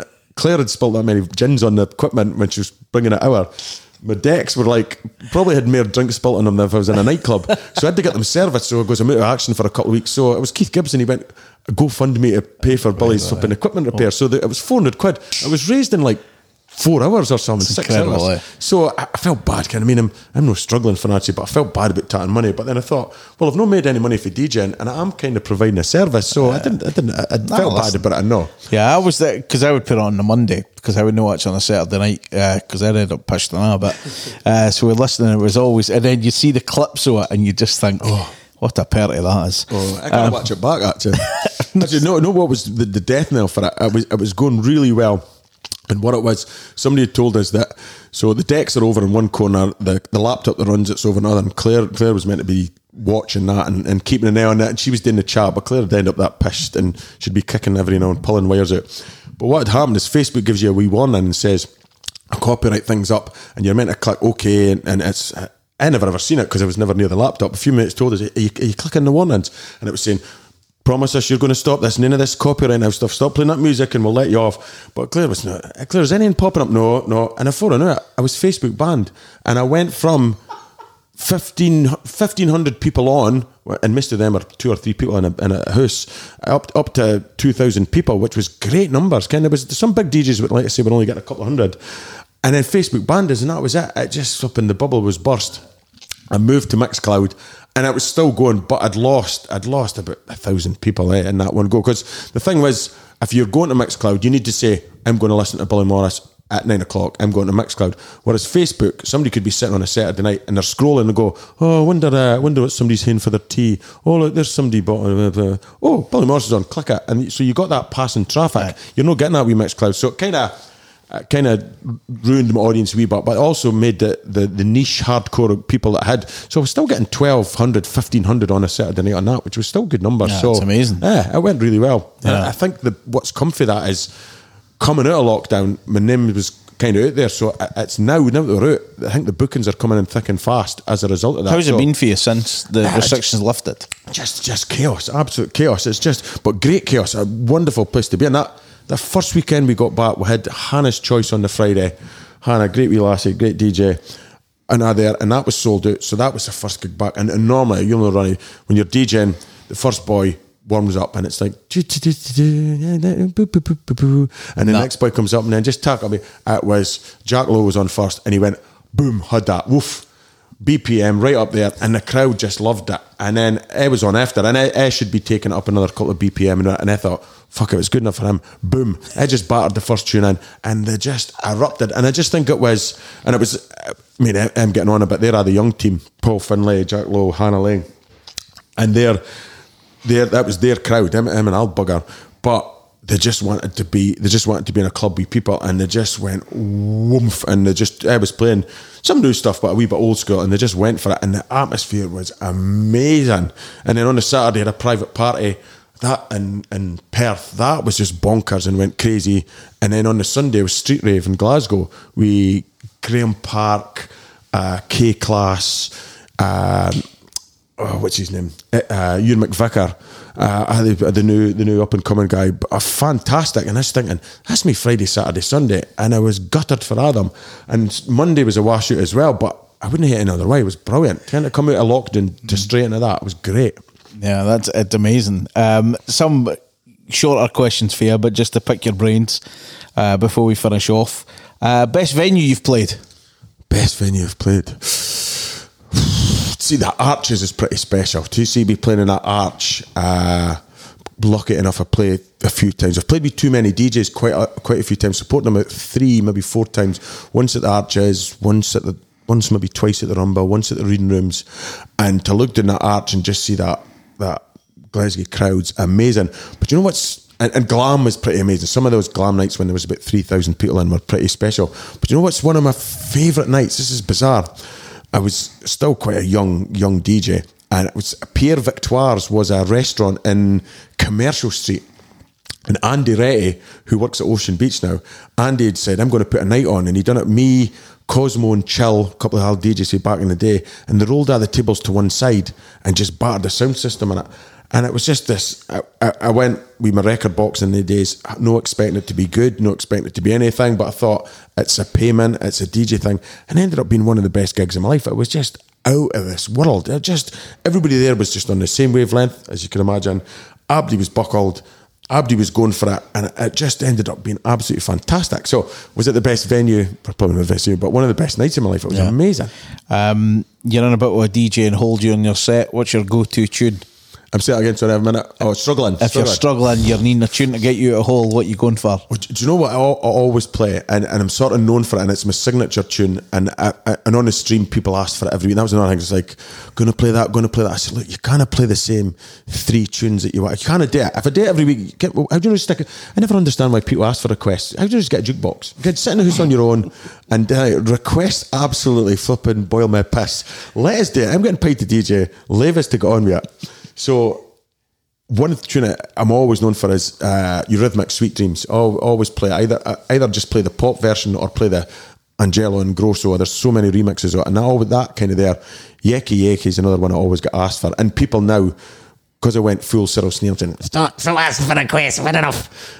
They would just yeah, and people shouting in the streets saying "Yeah, yeah, Sweet Dreams, because it was always and Beach Ball was the other one that I always played. Oh, Nalin and Kane. Uh, there's the three tunes that I played during lockdown. So people say, When are you going to play that? When are you going to play that? And then even now, I play in the Selkie now, and people come up and, and ask for requests. And I say, look, I didn't really do requests. And there was a dame last week in the middle of a dance set, and she went, "Ste- got any stereophonics? And I went, no, I didn't. I goes, uh, and can, you, you know this. Every single woman, Karen, that comes up and asks for a request, the, the, the line, You'll get this place jumping. Oh. And I turned around and, All this and time. if you've seen the videos for the Selkie, right, it's just a wee bistro, fantastic wee bistro in, in Exchange Street. Abdi's going for it. They do a Dubai brunch and then they do a, Ibiza themed uh, tapas, and everybody there just gets bloated and goes for it. And I've got them at that dance, but she goes, "If you play Stereophonics, you'll get this place jumping." And I turned around and everybody was up on the uh, up on the sets, and those that were were congoing out the front door. And I went, "What more than that?" She went, "But they'll get really jumping." And I said, "Well, I'm, I'm not going to play Stereophonics because it's not really an indie night." And she went, "Well," and she stood there with her fingers in her ears for the rest of the night. And then she came back. She came back the next week and sat there with two new other women, right? And they sat there right in front of us, and they went, "Can we just make a complaint now?" And the, the owner, Kelly, went, "He's not even on yet." You can't complain about it. You can't have a, a pre-moan. yeah, you, you'll go full Cyril Sneer. She went, "Uh, we're not happy. We can't hear ourselves think. And then sat them. She got her pals to put their fingers in the ears, and they'd done that. And then she sent her pal up, and I says, "Can I just stop you? You're what asked for a request, eh?" And she went, "Yeah." And I says, "Can I guess what you're asked for?" And she went, "Go." on." She went, "Stereophonics Dakota." She went, "How did you know?" I goes, "Because your pals just sent you up again, is it?" I said to her, "What did you come back for if you hated it that much?" No. Wait a minute, what was the question? what was your go-to tune? Oh, Um, Dreams. I got uh, uh, I got on, on Saturday night. Lassie says, uh, "This is shite. This music's shite." I says, Oh. "I can." I says, "I'm getting paid to play this shite."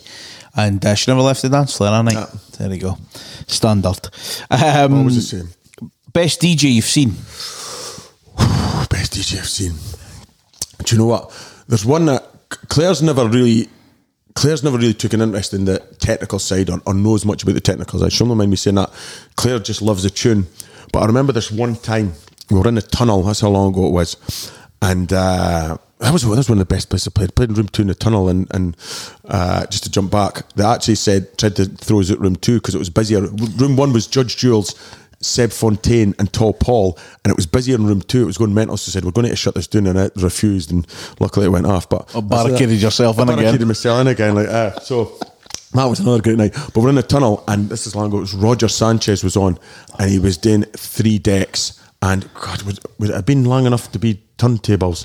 I think it maybe was wrong. I think it was maybe 12 10s or 12 I might seen Carl. Cox play with three turntables Ah. going. This is amazing.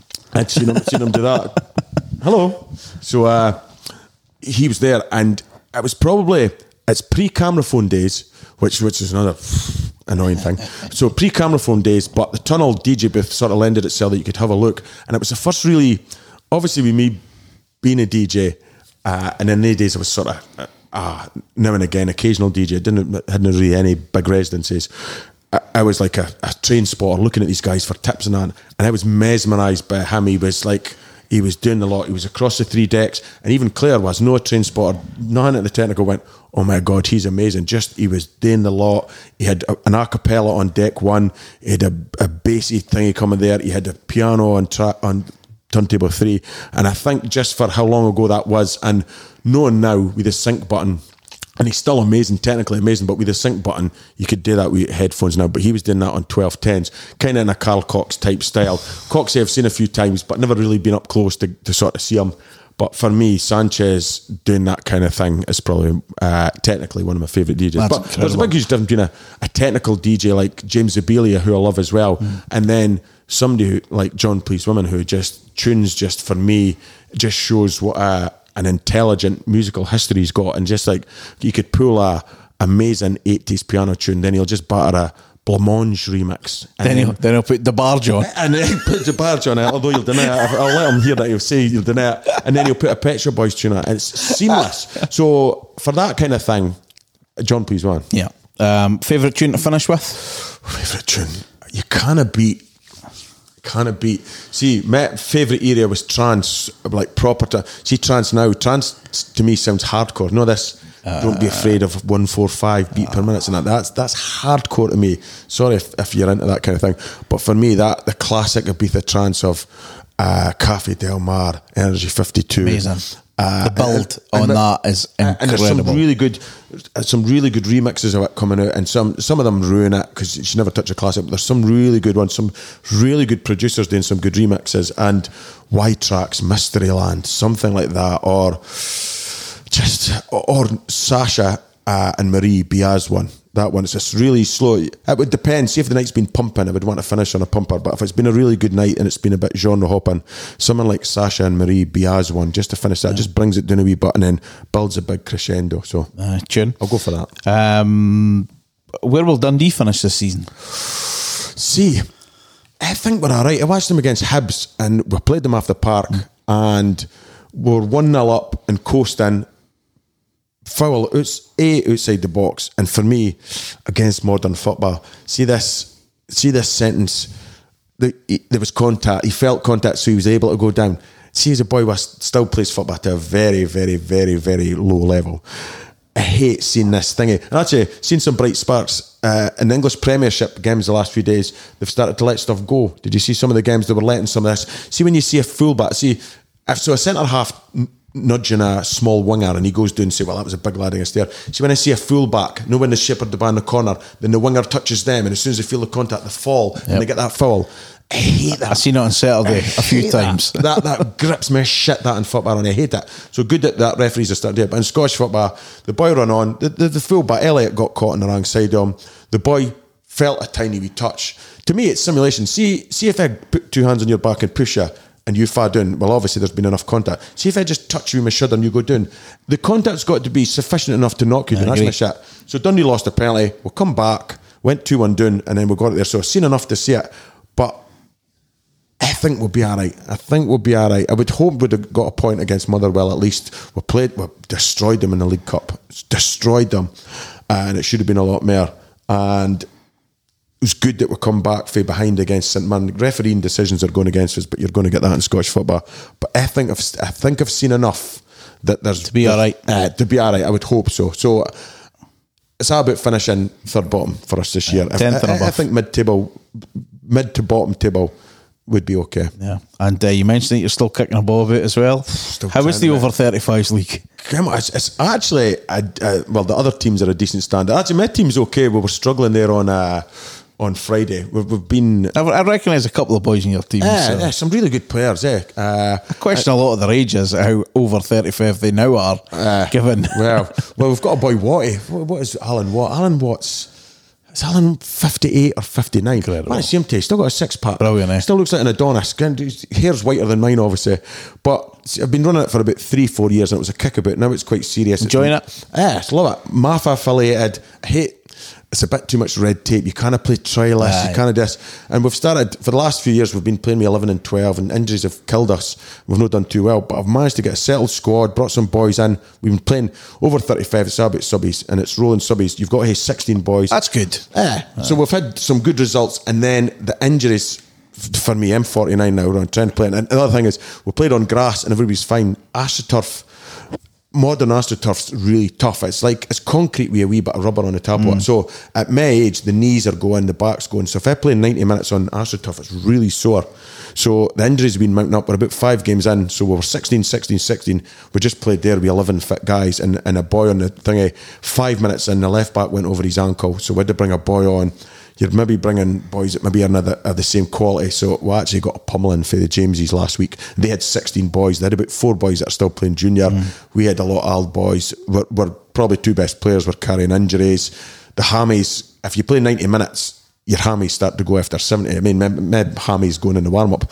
So, eh, but I love it. I love it. I love a game of football, eh, and I love playing for the Dundee West over 35. Aye. And uh, DD's back. Looking forward to that. Can't. It's, it's my favourite day of the year. Absolute fantastic. If you get, I was actually if you get the weather, even if you dinner, you're in a pub. But for me, running from pub to pub, and people say, "Oh, we're going to try and no matter you so busy this year." I want to be busy. I want to be playing the last tune and sprinting out to the pub across the road, and then jumping in a taxi and then going to Aden there and, and running. For You've always been in that jumps between venues, haven't you? Yeah, I love it though. I just want to. I'm a people person. It's, it's not just about the DJing. It's like, see, as a DJ, DD, I see loads of my mates who are DJs, and it's like my boys have not seen for six months, and oh, how are you doing, mate? And cuddling people and running about, high fiving them, and catching ten minutes of somebody else's set, and then running down to West House and seeing Tom and Manzer and these guys, and then quickly running across and seeing Barry Miller at this pub, and running to Hannah's playing, and maybe maybe I'm playing, maybe I'm not, but I just love that everybody's buzzing for it. And it's not just, can you see how the 16, 17, 18 year olds that have got their makeup done and their fake tan, and, and that's just the guys. The women are just as bad. So everybody's loving it. But then there's a people my age group that are coming out for it, and then I did this kind of uh, this live vocal set with uh, a girl called Leanne Carr, who's amazing. That's got a great voice. Uh, I'm going to do that again with her there. So it'll probably be an hour, two hours of me playing. We'll, we'll put some tunes together where she's playing a, a classic vocal over someone else. So that works Oh, really nice. well. So just just DD, what Mike and Titch and the team do with DD is just fantastic. Just gets bigger every year. And we're moving the closing party this year at Fat Sam's. So it's back in and then so I'm in Second floor. Um, so I think maybe I'm speaking out of turn here. What she's done, Hannah's got a floor. I'm not say what. I asked what floor I wanted, so it had to be the middle floor. I reckon the top floor's looking good. Take me home. Uh, take this excellent. Take it, take, it- take it to where it all started for us. So in the middle floor, in Fat Sam's, I'm running that bit, and then during the day I'm in Gallery 48. I'm running running that sort of curating the DJs for there and then playing in a few other places. But it's just it's just a fantastic day. Yeah, it's amazing. Gonna, yeah, it's going to be class. Uh, just a couple of finish on a scale of one to ten. How much of an arsehole is your cat? What in? I've got two. Because I, lo- I love your updates about what happens there. fun If, if if if people didn't follow you on social media or not got you on Facebook, do you want to tell some of the stuff your cats do Oh, they're just or what they bring in? Do you know what I've got? We've got two cats. Uh, we've got Jasper and uh, Jasper. What's the other name called? Arthur. Jasper's like a streetwise moggy. Uh, well, he is trying to come in. That uh, Jasper's a streetwise moggy. He was my number one pet. Then we've got Claire who said, "I think we need another cat." Jasper was king of the. He, he slept on the bed. He was our best mate. I'd never heard him hiss or spit or do anything. We got the second cat. And he was like a spoilt child. Jasper went right in the cream puff and moved, basically moved out for six months. And he's now intermittently lives with. He's like a lodger, but he's a grumpy lodger. Arthur's just like a wee bit he's slow and a wee bit daft. He's not quite right. He's fully grown now, but he's like a wee bit. To be politically correct, he's a wee bit, a wee bit daft. He's not quite right. He can't jump properly. Can't jump up was. He's a wee bit. He faz off things, and he's just no dead clever. Like when you watch the two of them meet, he's food's dropping out his mouth. He's just dead vulnerable, and Jasper bullies him. But I think he tried to teach him. We live. That's a farm right across there. So up here we've got a farm. So there's multiple flipping voles, rats, flipping. He's brought he's brought live rabbits in. He's brought it. But what Jasper brings them in, and then he's. So it's not so bad when he kills them and then you just get rid of them. But it's when he drops, he comes in, you're sitting watching flipping casualty on Saturday night, and he drops it in, boom, and then it runs right over the city. So you're chasing a moose at flipping midnight, and you're there. The other cat's trying to catch him. It's really strange. The, the mice could pick up that Jasper's a killer, so they run away from him. But the bully Arthur, I've seen mice chasing the cat out there, but they always seem to do it at like 2 a.m. and then they come in and it's funny. As soon as they come in, you hear the voice. It's, it's a different meow. It's like a meow. I've got some in, and you go, oh, fucking hell, he's got some. They just always drop it in. You're running about naked at 2 a.m. with a bit of Tupperware trying to catch a moose. And then that's not so bad. Sometimes you come down and they've killed in, and it's like you walk down in your bare feet and you stand on a set of moose guts. Or there was one time he brought a rat in, a big fool says rat. And I went, is that still alive? And it was like stunned. And I picked up by the tail and went out. And this thing was like a good 12 inches long. I went to throw it out and I threw it on the lawn and it come back to life and ran and ran up my leg.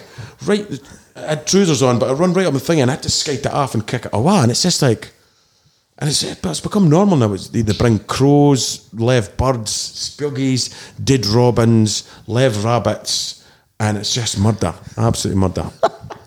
I love the updates, especially when there's a photo of it, which has always been quite fun. And it's, it's her boys though, so I'm not allowed to. So I said, "Can we just lock the two bastards out tonight? Can we get them away? Fuck." Said, oh no, it's my boys. We can't do it. I said, "Hey, but it's mate's running about with a bit of Tupperware at two in the morning trying to flip and catch that moose." Uh, uh, and you do a, a, half a good job. What? Uh, final question then: What's next for Billy Morris? What's, What's in the next? future for you? Uh, come up, mate. I'm just going to soak it up. I've not got any. I've not got any uh, misapprehensions that I'm going to go and go on some kind of stardom or do this. I just really enjoy every single gig. Every time I'm out there, I, I just it like it could be my last. Every time I get a booking, I'm like, wow, this is great. Getting some great gigs coming up, some amazing bookings. I've got my own night called Dare We Jon Pleased Wimmin. That's coming up in uh, December the 27th at Mains Castle. That sells out every year, so I'm hoping, obviously, with COVID and people there, that should sell out again. Uh, DDE, I'm really looking forward to. And just the gigs are coming in. So I, keep saying, I kind of moaned about it earlier that I would like to get into production. I've not got the time, but maybe once the I stop playing football and the coaching cam's doing a bit of that, I might get into production again. But that's just, do it as a hobby. But just take each day as it comes. Just keep tatting the gigs, mark them the best time of your life Uh, really enjoying playing in the Selkie just now, just a wee small intimate thing. I, I could play what I want there and just just enjoy it. Just keep enjoying everything. Billy, it's been a pleasure. Thanks a lot, mate. Cheers, Ronnie. Thanks for having us, mate. If you enjoyed this episode, please tell your friends about it and leave a review or a rating. If you didn't, then let's never speak of it again. These are the days.